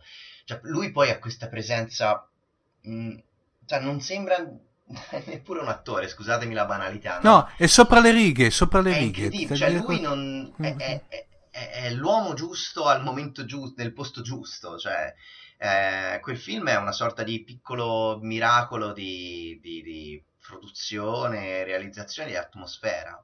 Cioè, è talmente credibile che, boh, io non ci vedo neppure Bowie, cioè io vedo proprio quel personaggio, cioè io vedo un- Sì. un'entità Un- un- uno che è caduto sulla, terra, perché, eh, per- perché è, talme- suonare è talmente romantico, però io lo vedo così veramente. E lui è talmente, eh, lo, lo- lo rec- lo recita, lo interpreta in una maniera talmente allucinata che sembra veramente un alieno. Cioè, lo vedi che non riesci a capire finché è lui così, nel senso che non aveva, ovviamente, che lo interpretava volutamente così, era proprio lui che in quel momento era veramente se stesso. Sì, sì. Mi dà questa idea qua. Poi ricordiamoci che quel- nel periodo di Station to Station era il periodo in cui lui si era trasferito a- in America, insomma, mh, a- nella zona di Bel Air e e- cioè, era impazzito. Tra tutte le droghe che faceva, cioè, conservava tipo l'urina in frigorifero, temeva che dei satanisti volessero prendergli lo sperma, eh, Oh, Madonna. si proteggeva facendo dei pentagrammi con il sangue in casa. Cioè, Elton John andò... Ok, forse il fatto che si fosse preso col nazismo, eh, tra tutte queste cose, Ci poteva stare. Sì, Ecco. eh, praticamente Elton John andò a casa sua e quando tornò disse ragazzi accendiamo un cero perché eh, David ci lascia da qui a tre giorni. Cioè non, non torna più in Inghilterra non ne vediamo più. E rimasero scioccati tutti quelli che andarono a trovarlo in quel periodo. Però vabbè tutto questo ha prodotto Station to Station che gra- cioè è meglio di, qual- di qualsiasi altro dell'85% dei dischi che saranno prodotti dal 75 ad oggi, quindi non me la sento di, di dire che, che la cocaina fa male. No, scusate, non volevo fare uno spot alla droga o comunque ad altre sostanze allucinogene. Va bene. Chiusa parentesi, apriamo la vera grande parentesi gigantesca, cioè la trilogia berlinese, eh? che eh, insomma David Bowie un po' si riprende, appunto, va in tour con Iggy, bah, bah, bah, gli fa da tastierista, bla bla bla, e poi vanno a Berlino, vanno lì, si trasferiscono lì, si prendono una casa e ovviamente se già appunto a David Bowie era partito per l'espressionismo tedesco, l'estetica e la propaganda tedesca barra nazista, quando va a Berlino gli esplode il cervello, praticamente no? se si, si si- si fa di cinema, guarda tutti i film di Fritz Lang, eh, guarda tutti i film dell'espressionismo, entra in un mood completamente decadente, in, bian- in bianco e nero, de- disse che cominciava a vedere il mondo in bianco e nero con, con le ombre, e quindi poi conoscendo anche Brian Eno, che questi sono quei- quegli incontri che naturalmente succedono una volta nella vita, eh, entrano in studio di registrazione. Eh, in realtà, ora non, diciamo falsi storici perché qui c'è un mito che va sfatato, cioè molti superficialmente dicono ah la trilogia berlinese, Brian Eno, sì in realtà Lowe era praticamente il il primo capitolo no? di, della trilogia berlinese, cioè Low, era già praticamente quasi tutto registrato quando Brian Eno entrò con lui in, um, in studio di registrazione. È, è entrato in, in fi, nella, sulla fine, giusto? Esatto, Giacomo. esatto, oh. esatto. Eh, entra come, diciamo, produttore barra supervisore degli arrangiamenti sonori. C'è sempre Tony Visconti invece come eh, produttore vero e proprio, mh, che ha sempre seguito Bowie appunto in tutta la, la sua carriera insomma, principale e comunque dall'unione di questi due grandi produttori e arrangiatori e dell'ispirazione di David Bowie rinnovata esce questo, questo bellissimo album che è Low viene ritenuto dalla stessa casa discografica che all'epoca era la RCA eh, sperimentale e sappiamo che quando una casa discografica dice sperimentale praticamente ammette di non averci capito un cazzo Cazzo. Okay, non, non... Sperimentale è uno di, quelle, di, quei termini che vanno bene per tutte le stagioni quando vuoi dire che non c'è capito un cazzo. Ehm, che dire, anche qui, krautrock a bestia, però unito al blues, che tanto Bowie non, non il rock, blues, il soul, non, non, li abbandona mai, neppure quando tenta di fare del rumorismo.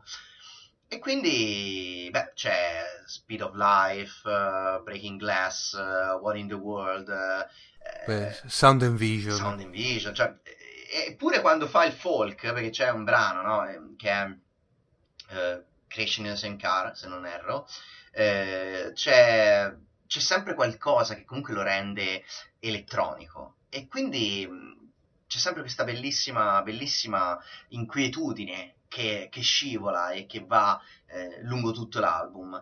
Eh, oh, quindi Breaking Glass, come abbiamo già detto, che tra l'altro descrive appunto la, la, vita turbolenta che lui ha avuto nell'ultimo, nell'ultimo, periodo. Lui ha sempre trasfigurato le sue esperienze di vita vera nelle canzoni. È un po' difficile capire dove finisce la fantasia e la realtà perché lui ha sempre vissuto una vita talmente sopra le righe che anche quando racconta magari episodi di vita vera noi li possiamo prendere come, come, come? Tras, cioè, trasfigurazioni assurde.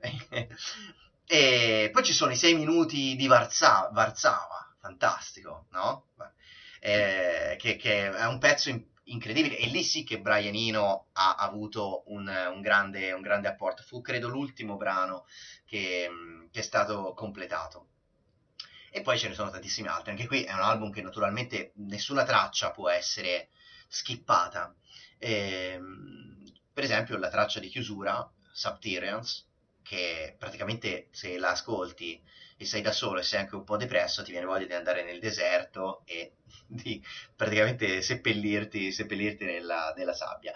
E questo è un album seminale per quello che poi sarà gli anni 80, cioè apre già una porta 3-4 anni prima, in quelli che saranno gli anni 80 della, della New Wave.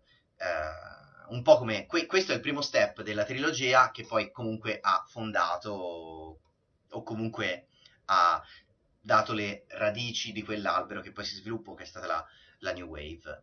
E, e, poi arriva naturalmente Heroes. Arriva Heroes e qui bisogna praticamente inchinarsi. Guarda, mi inchino mentre sto parlando. C'è Brian Eno, ci sono eh, Robert Fripp dei King Crimson, eh, ci sono i suoi soliti grandi collaboratori a chitarre, percussioni, quindi abbiamo di tutto, ambient, elettronica, eh, psichedelia. Eh, Heroes, tra l'altro, al contrario di Low, che era veramente un album oscuro, diventa quasi epico.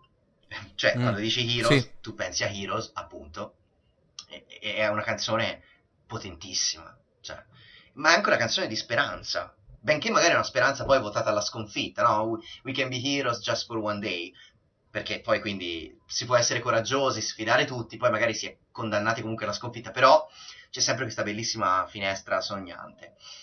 E quindi Heroes, cioè io non ci spenderei neanche troppe parole, è, è un album che, boh, fare una, una recensione, una disamina è quasi offensivo, cioè perché io vorrei veramente entrare in ogni casa di ogni singolo ascoltatore e mettergli Heroes sul piatto Anche qui se c'hanno... Sul- il- no. no, ok. No, no, no, sul piatto, Sul- Sullo appunto. smartphone. Sì, sul piatto, proprio nel piatto dove ci mangia.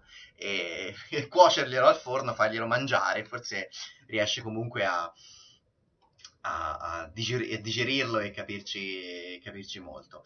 E quindi Heroes è, è un album capitale per la storia della musica. Eh, non c'è neppure da, da discuterne. È un, un album eh, meraviglioso e che ci porta poi a Lodger. E siamo arrivati quindi a Lodger, che come dicevo prima è il meno celebrato della trilogia berline- berlinese, forse perché anche rientra forse nei territori di una, eh, di una produzione più convenzionale, ecco, che usare il termine convenzionale con Bowie è sempre azzardato, però ecco qui più che mai si sente veramente quello che sarà poi eh, gli anni 80 della New Wave, perché c'è insomma anche, eh, si ritorna al funk più spinto, anche un po' pop, eh, le venature afro che già piacevano molto ai Kraftwerk, che però a lui poi piacciono in particolare, voglio ricordare queste tre canzoni che non sono molto celebrate, ma ascoltarle sono sempre un piacere, Red Money, eh, Repetition e African Night Flights. È un disco veramente stra- strano, eh, ci sono degli incroci veramente particolari e qui per la prima volta si sentirà l'influsso disco che poi condizionerà molta della sua produzione degli anni 80. Io adesso faccio un excursus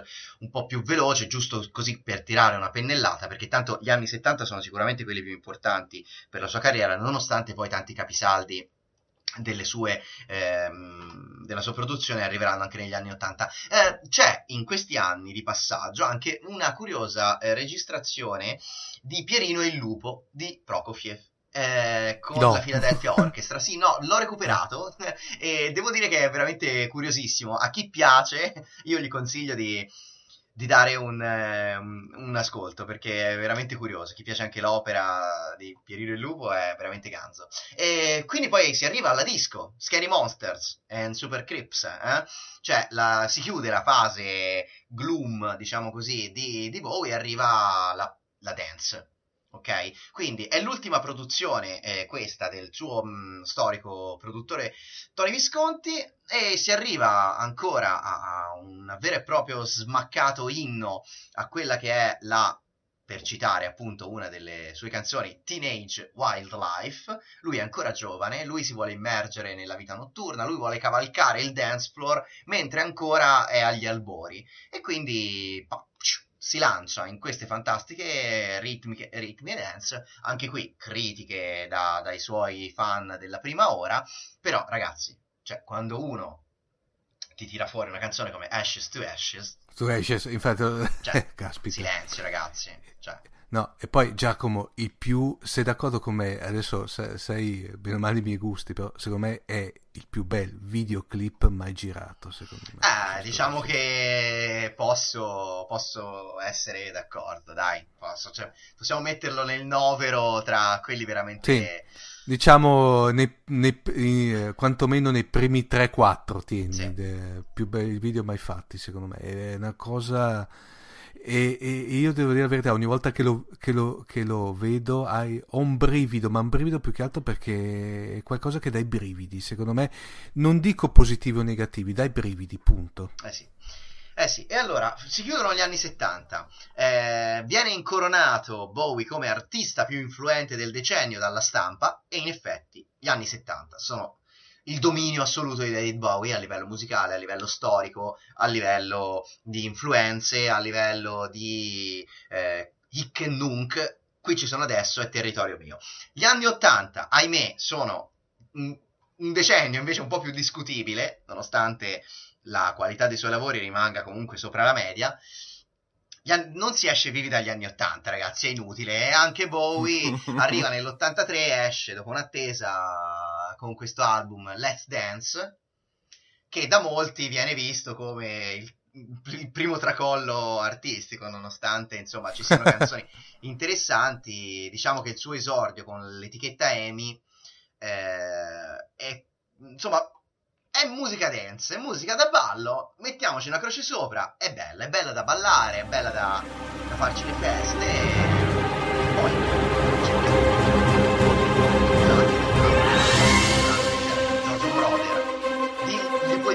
fare, ma anche lì ci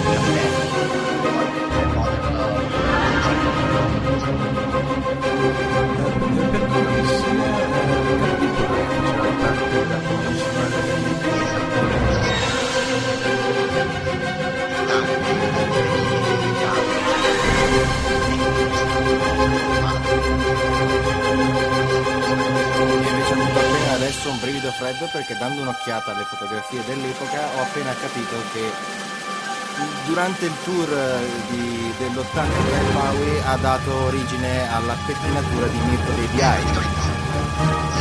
Eh, non me lo ricordavo, sinceramente avrei preferito non ricordarmelo. Però Eh sì, eh sì, purtroppo. è tremendo. Purtroppo sì, eh, ma lui qui si lancia proprio, si ma è and roll. Con questo album lui conquista le platee mondiali, va in tour con degli ensemble mega super faraonico giganteschi eh, e, nel frattempo registra anche Under Pressure con i Queen. ehm, fa la colonna sonora di Christian F, Noi ragazzi dello zoo di Berlino, eh, gira Miriam si sveglia a mezzanotte, Notte. gira Furio, eh, insomma, roba incredibile. E questo lo voglio dire perché sono quei dati che ti dici lascia il tempo che trovano, però nel 1983 Bowie è nella top 100 britannica dei dischi più venduti con 10 album. cioè, Cioè, rendiamoci conto di questa cosa. Quindi, 83, diciamo, Let's Dance, spartiacque, ok? Perché poi arriva Tonight. E Tonight, arrivederci e grazie. Perché praticamente, ora io lo dico, mi metto la mano sul cuore e dirò delle cose che forse sono anche un po' impopolari, ma Tonight, veramente, il, forse il, il peggiore, perché alcuni si lamentano degli album recenti, però lì siamo tornati su una strada sperimentale, rock, cioè anche un po' coraggiosa, se vogliamo, anche la produzione degli ultimi, degli anni 2000 che tanti odiano. Tonight, invece, dai, Blue Jean, ragazzi, io... No, dai. E... Bah, non, non è, non è un album memorabile, dai, diciamo così. Diciamo mm, così. co- come si direbbe, senza infamia e senza lode. Eh, sì, In questo caso dalla sua descrizione sembra più con infamia.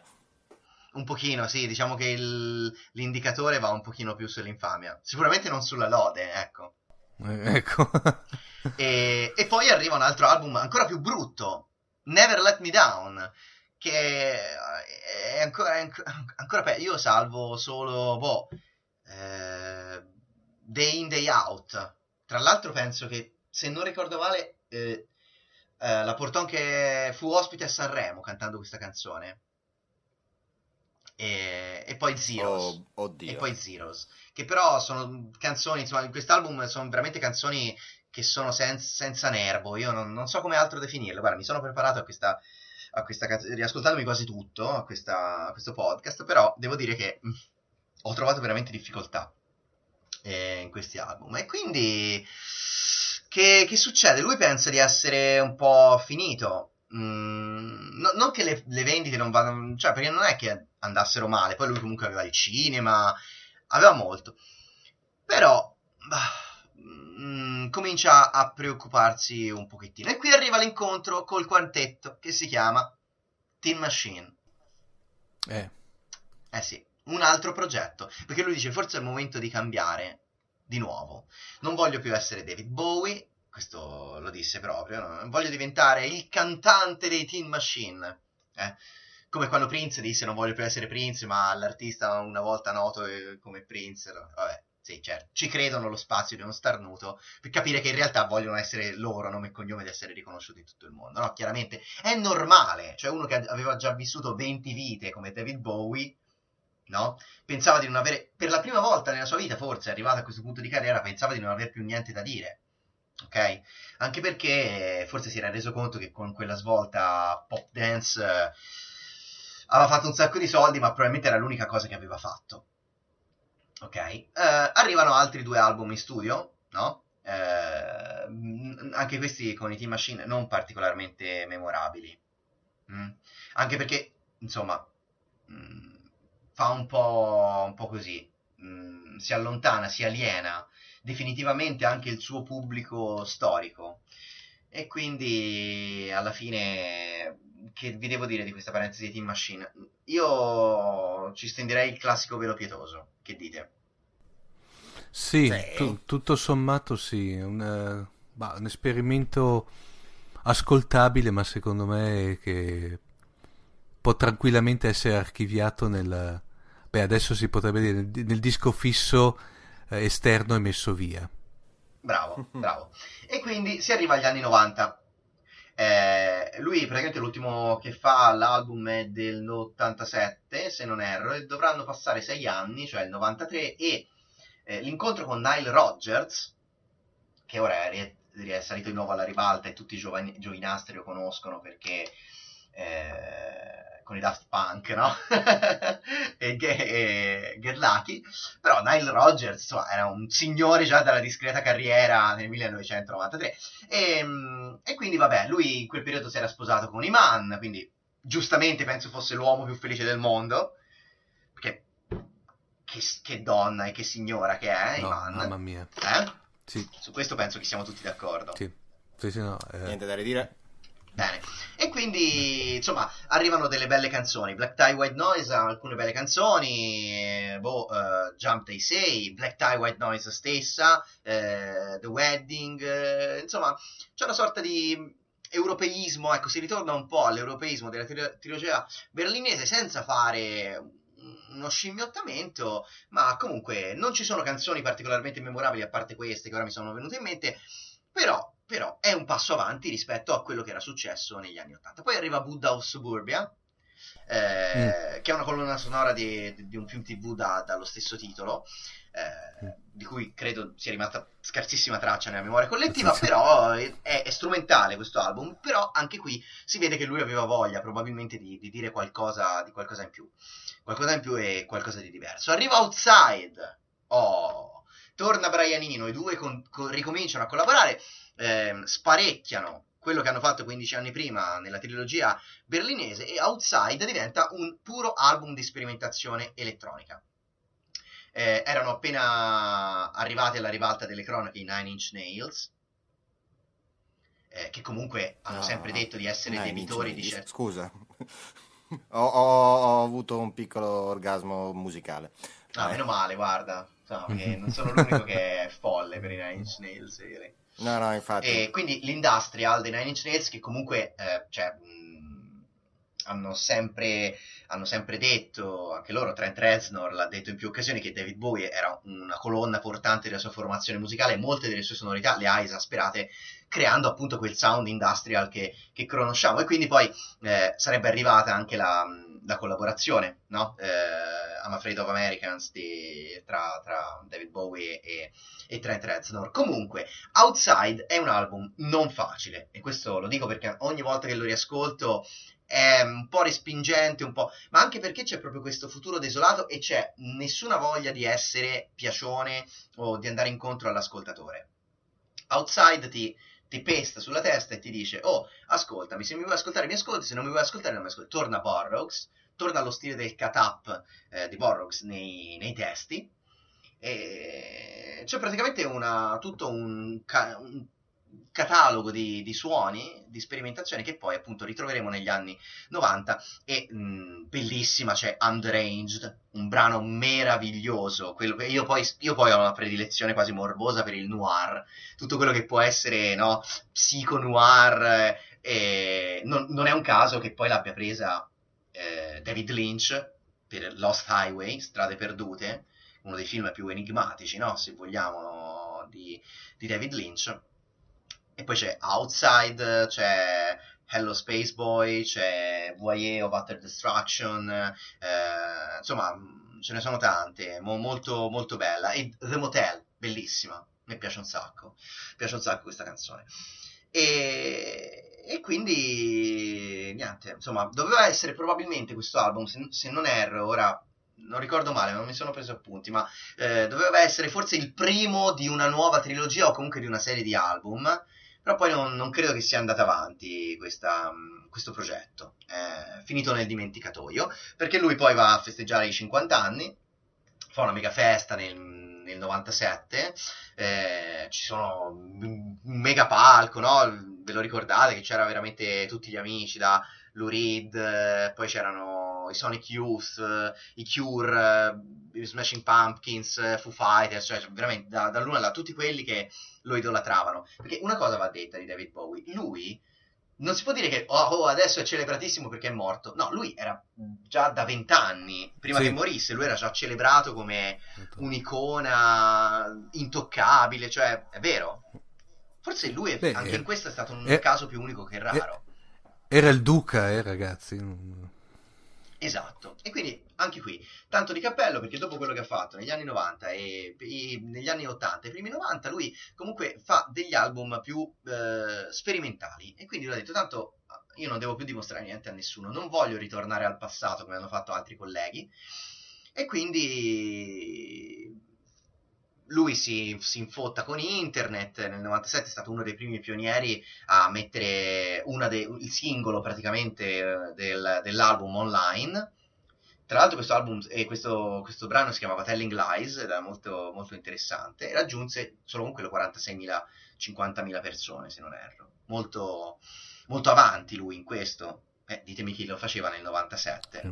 Neanche... Eh, eh, c'era- Sto cercando di ricordarmi cosa facevo nel 97 con internet, scusa, eh, faccio fatica. No, eh, penso che era, era, almeno qui in Italia era appena partita, se non sbaglio. Mm-hmm. Cioè c'erano i vari esperimenti tipo video, on- eh, video Sì, online. sì. eh. Devo dire che questo Ok. album, Earthling, è veramente interessante. Ecco, insieme a Outside, forse addirittura un po' più potabile di Outside, quindi si può, si può riascoltare tranquillamente ehm, molto bene. E quindi arriva Howards.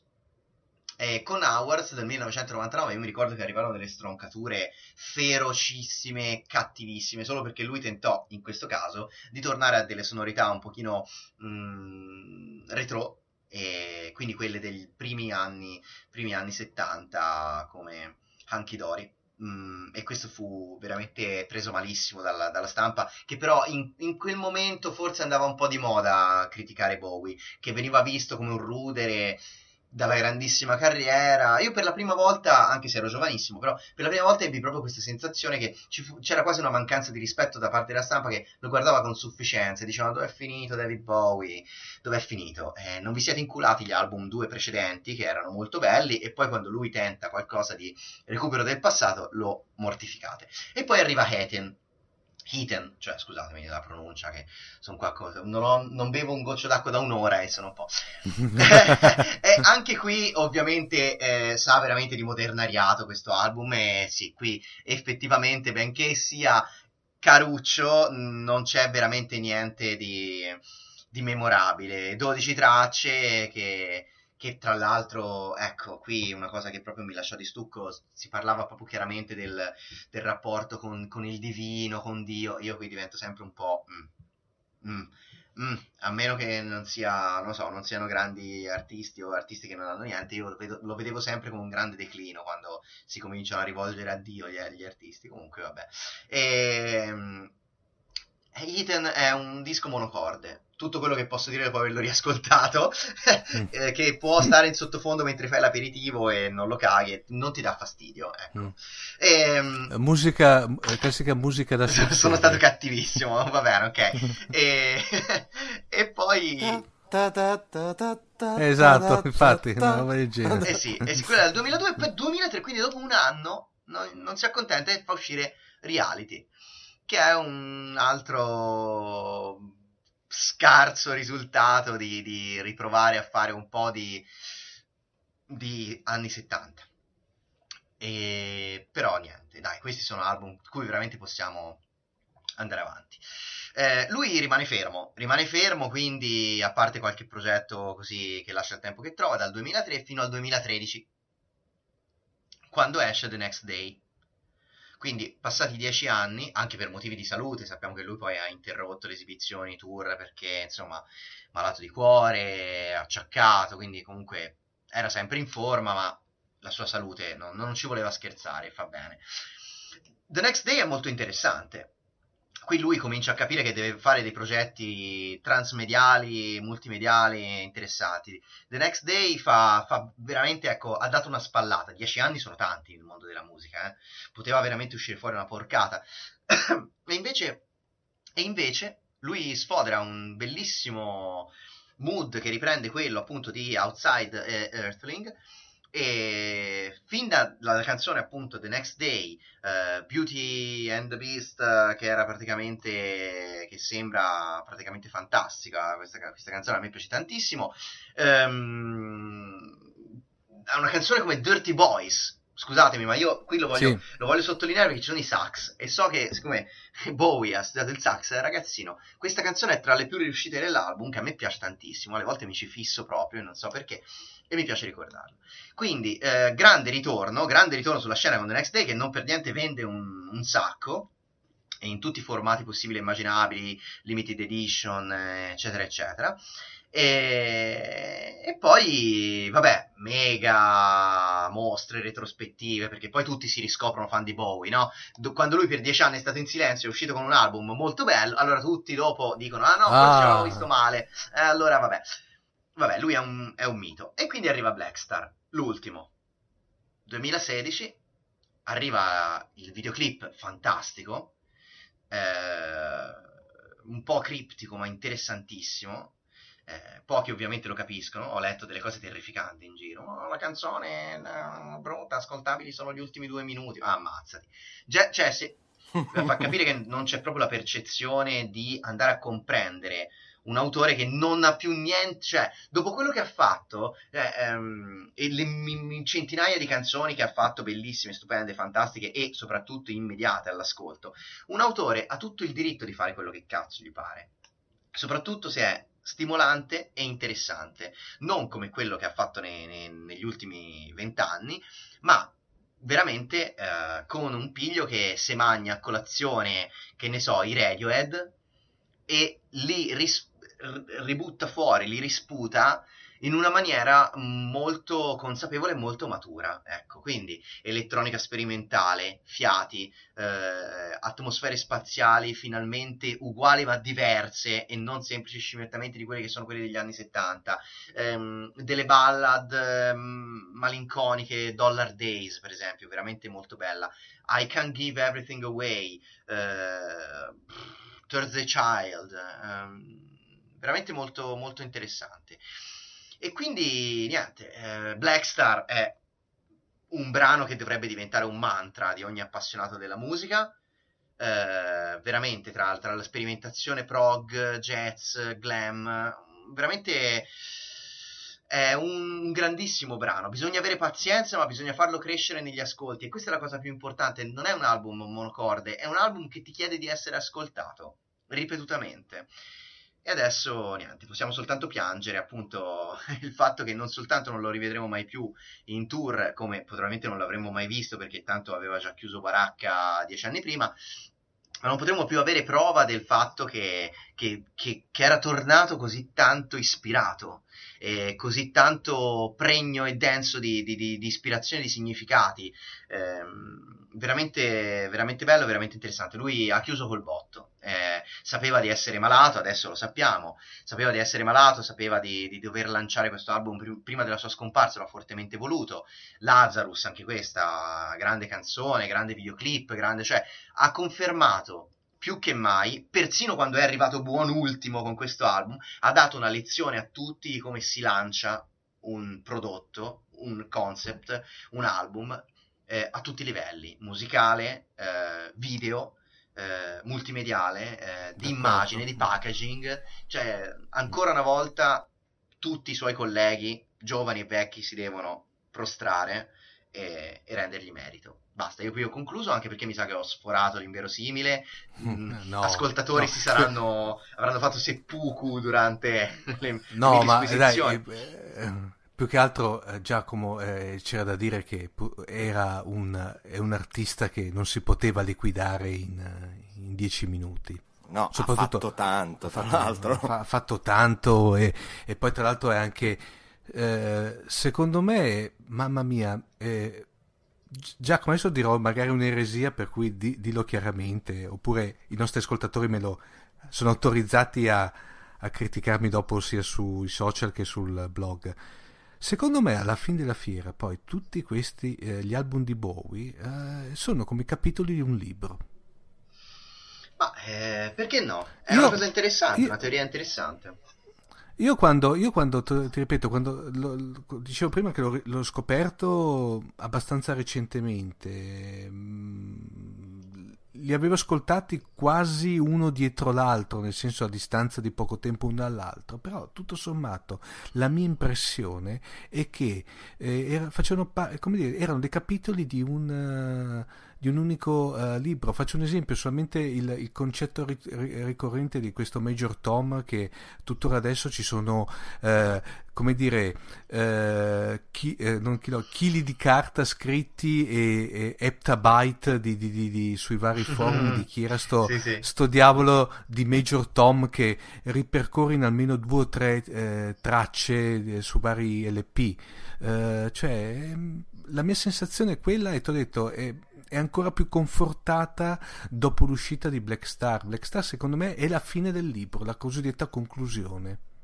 Ma io, guarda, sono abbastanza d'accordo con te. Non è la, la solita, diciamo, tra virgolette, banalità, no? Che la vita è come un libro, ogni fase della vita è un capitolo. No, io penso che con Bowie questa cosa è più vera che mai. Infatti hai ragione.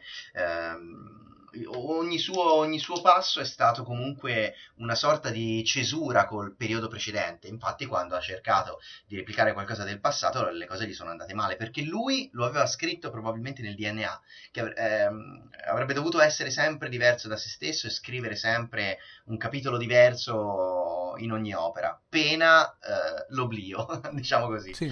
No, vedi l'esperimento reality che hai citato prima, cioè, ovviamente, secondo me lui è lì, eh, secondo me lì è stata una mera operazione commerciale, lui era, ormai per lui quel capitolo era chiuso e anche eh, sotto, se- non dico sotto costrizione, però l'ha fatto di eh, malavoglia, però non, non riusciva più a dare quello che aveva dato già da prima, ecco, la sensazione è questa. Comunque, ho detto, la mia sensazione è che capitoli di un libro vanno sentiti uno dietro l'altro eh, in maniera, come dirti, eh, non, non rarefatta nel tempo e, e Black Star è la, è la degna conclusione di, eh, di quello che è stato, se vuoi, un, un ottimo romanzo di fantascienza. Assolutamente. D'altronde, eh, d'altronde io lo ricorderò sempre come effettivamente la vera denominazione l'uomo che cade sulla terra e che adesso è ritornato alle stelle. Assolutamente sì, su questo infatti l'abbiamo detto in apertura e possiamo proprio chiudere con questo inciso. In realtà lui non è morto, è semplicemente tornato sul suo pianeta, qualunque sia questo pianeta, il pianeta, un suo piccolo pianeta come il piccolo principe, e lui è il piccolo, il piccolo Ziggy o il piccolo White Duke. Ecco. Infatti mi ricordo un tuo post eh, su- sui social del fatto del- che l'avevi dipinto come piccolo Eh principe. sì, sì, era un disegnino che mi è uscito proprio così dal cuore. Bene, Giacomo, ti ringraziamo, eh, nonostante ti ho detto, al di là di tutto è stata veramente una, una- una- una- rassegna, un pezzo molto sentito, anche se lungo, però veramente interessantissimo, anche perché con la, con la solita tua effervescenza e passione che ci metti a spiegare, francamente è stato come un'ora di intervento andata via ve- veramente alla velocità della luce. Grazie. Esatto. Grazie, spero che sia Bene. stato così anche per gli ascoltatori, li ringrazio per la pazienza, Sì. spero di essere stato insomma utile e poi naturalmente se hanno commenti sono sempre ben accetti. Sì. Ovviamente Giacomo dalla prossima volta però rientri nel seminato. eh. Quando volete ragazzi, io vi aspetto. Siete ancora in credito per non avermi fatto dire niente su Star Wars, eh? Eh, ma eh, se vuoi quella lì eh, possiamo fare una sorta. Guarda, se vuoi, io te la butto lì. Facciamo una bella pillola. Dopo te ti sfogherai su Star Wars. È proprio una monografica. Te contro tutti su Star Guarda, Wars. dai, se che- non mi uscisse dalle orecchie ogni commento e giudizio su Star Wars, va bene, dai. Sì, Mhm. ora mi sono un po' disintossicato in questi ultimi mesi, è stata una cosa drammatica. Ecco. Va bene, grazie Giacomo. Dai. Comunque, alla, Ciao, alla grazie a voi, prossima. alla prossima. It's a god awful small affair to the girl with the mousy hair. But her mommy is yelling no, and her daddy has told her to go.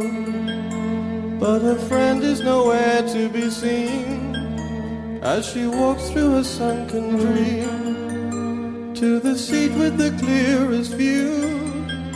And she's hooked on a silver screen. But the film is a saddening bore, for she's lived it ten times or more. She could spit in the eyes of fools as they ask her to focus on sailors fighting in the dance hall. Oh man, look at those cavemen Abbiamo parlato di David Bowie come attore, abbiamo parlato di David Bowie come cantante, non abbiamo parlato di David Bowie come artista, ma ha fatto anche quello. Però è arrivata la fine di questa puntata di Fantascientificast. Eh, è David Bowie è stata una persona poliedrica e che ha lasciato la traccia su tutto quello che ha fatto, gli siamo estremamente grati per questo e non dimenticheremo mai quello che ha fatto. Io per primo sono molto contento soprattutto di alcune canzoni e pensandoci bene, tra l'altro adesso a- a freddo dopo aver parlato di musica e di film, le sue canzoni migliori sono state quelle che parlavano di fantascienza, secondo me. Perché dall'iPhone Mars, eh, Ziggy Stardust, Starman, sono tutte quelle di fantascienza. Sì, sì, direi di sì. Forse quelle che sono più entrate anche Nell'immaginario nella, collettivo. sì, nella- nostra vita più o meno. E quindi boh, è, è molto bello che la fantascienza abbia fatto questo grande favore, lui abbia fatto questo grande favore alla fantascienza. Noi d'altro canto eh, è arrivato il momento di menarcela perché il, ri- il regalo di Natale per noi è arrivato in ritardo perché abbiamo scoperto solo adesso, ma in realtà il premio Treccani Web ha ehm, premiato Fantascientificast come eccellenza del giorno il 23 dicembre 2015 Per cui in zona natalizia proprio. in zona natalizia, noi l'abbiamo scoperto adesso, ma è un bel regalo di, di Natale in ritardo. Eh, il premio Treccani dà eh, delle- dei premi, ovviamente sono solo un premio simbolico, però dà una votazione in base ad affidabilità, innovazione e stile di contenuti in rete e di contenuti audio ce ne sono solo quattro e Fantascientificast è quello che ha preso il voto più alto secondo la Treccani della sua categoria perché gli altri non arrivano nemmeno all'otto e noi abbiamo preso 8,7 addirittura. Quindi possiamo bullarci anche di questa cosa. Esatto. No, ma poi, come dire, è arrivato come un fulmine, anzi un raggio laser a Cesare. Esatto. Ha spazzato le montagne e è, è una cosa molto bella. Se non conoscete il Premio Treccani, lo trovate a premiotreccani.it. Loro fanno una selezione giornaliera, settimanale e mensile delle cose migliori. Potete segnalare quello che, che volete se trovate qualche cosa di particolarmente interessante da fargli vedere o potete sfogliarvi l'archivio. È stato mm, molto bello scoprire che ci siamo anche noi. Andate a, guardare il Premio Treccani. Ma direi a questo punto anche e soprattutto un, grosso grazie a tutti i nostri ascoltatori che, bene o male, sappiamo che ci su- supportano e sopportano. Per cui, Grazie come sempre, perché senza gli ascoltatori Sempre poi grazie. queste cose non hanno senso. non hanno- esatto, esatto. Le facciamo solo grazie a voi. E bon, direi che qui finisce la puntata 83 di Fantascientificast. Dove ci possono trovare? Ci possono trovare su fantascientificast.it, che è il sito del podcast. Possono scrivere a redazione at fantascientificast.it per qualunque cosa, oppure su Twitter at fantascicast, o ancora su facebook.com slash fantascientificast. Volevo anche ricordare, ovviamente, tutti gli altri podcast della grande famiglia Querti. Arrivavano, arrivavano, non, non- non temere perché Fantascientificast eh, è fatto in collaborazione con Querti, che è Querti.it, è il sito del network di, di questo e degli altri podcast. Andate in particolare ad ascoltare Come sopravvivere alla musica, che è l'ultimo nato Bello. di, di Querti, eh, di Faz, Fabio Deotto, eh, parla del- delle persone che sono uscite dai gruppi o, o hanno abbandonato i gruppi o sono stati cacciati dai gruppi appena prima che questi diventassero famosi hanno poi vissuto delle vite rimangiandosi le mani. Siamo alla seconda puntata, ormai quasi terza. Siamo in home page eh, su iTunes anche con quello. E su iTunes trovate Fantascientificast se non lo avete scaricato dal sito. Se passate da iTunes, la cosa molto importante è lasciare delle recensioni e delle votazioni a 5 stelle se vi piacciamo, in modo che 5 altre. spade laser, raggi laser, blaster laser. Sì, o anche a 5 Ziggy Stardust. Esatto. perché se lasciate recensioni e votazioni è più facile che altre persone ci trovino e scaliamo le classifiche di iTunes. Sì. Che poi tra l'altro ecco, colgo anche l'occasione personalmente per fare anche i complimenti ai cugini di Ricciotto che, bene o male, stanno scalando la classifica, eh, diciamo, iTunes della nostra categoria. Bene, ci sentiamo il prossimo giro ragazzi che eh, vi promettiamo che arriverà a brevissimo, per cui da Omar Serafini, Claudio Serena, E Matteo Mantavanelli. un grosso ciao! alla prossima. Ciao!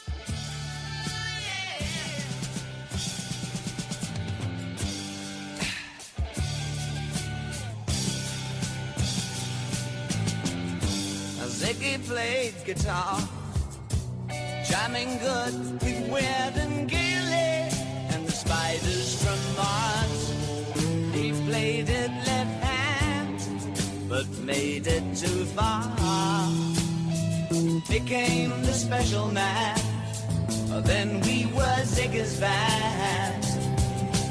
Ziggy really sang. Screwed up eyes and screwed down hairdo, like some cat from Japan. He could lick 'em by smiling, he could leave 'em to hang. They came on so loaded, man,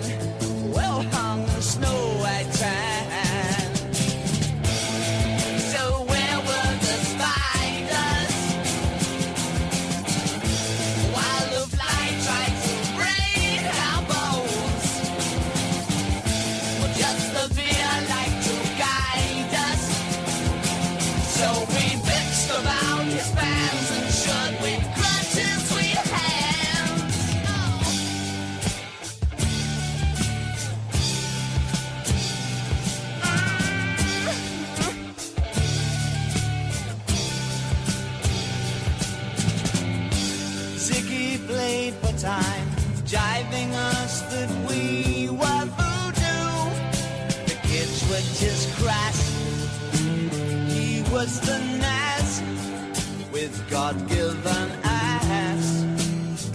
He took it all too far, but boy, could he play guitar.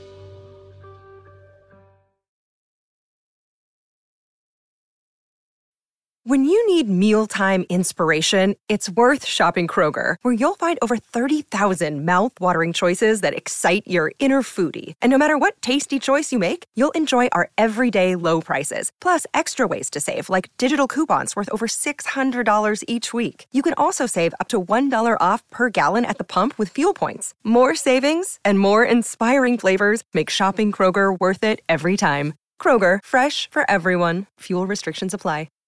Save big on brunch for mom, all in the Kroger app. Get 16 ounce packs of flavorful Angus 90% lean ground sirloin for $4.99 each with a digital coupon. Then buy two get two free on 12 packs of delicious Coca Cola, Pepsi, or 7UP, all with your card. Shop these deals at your local Kroger today or tap the screen now to download the Kroger app to save big today. Kroger, fresh for everyone. Prices and product availability subject to change. Restrictions apply. See site for details.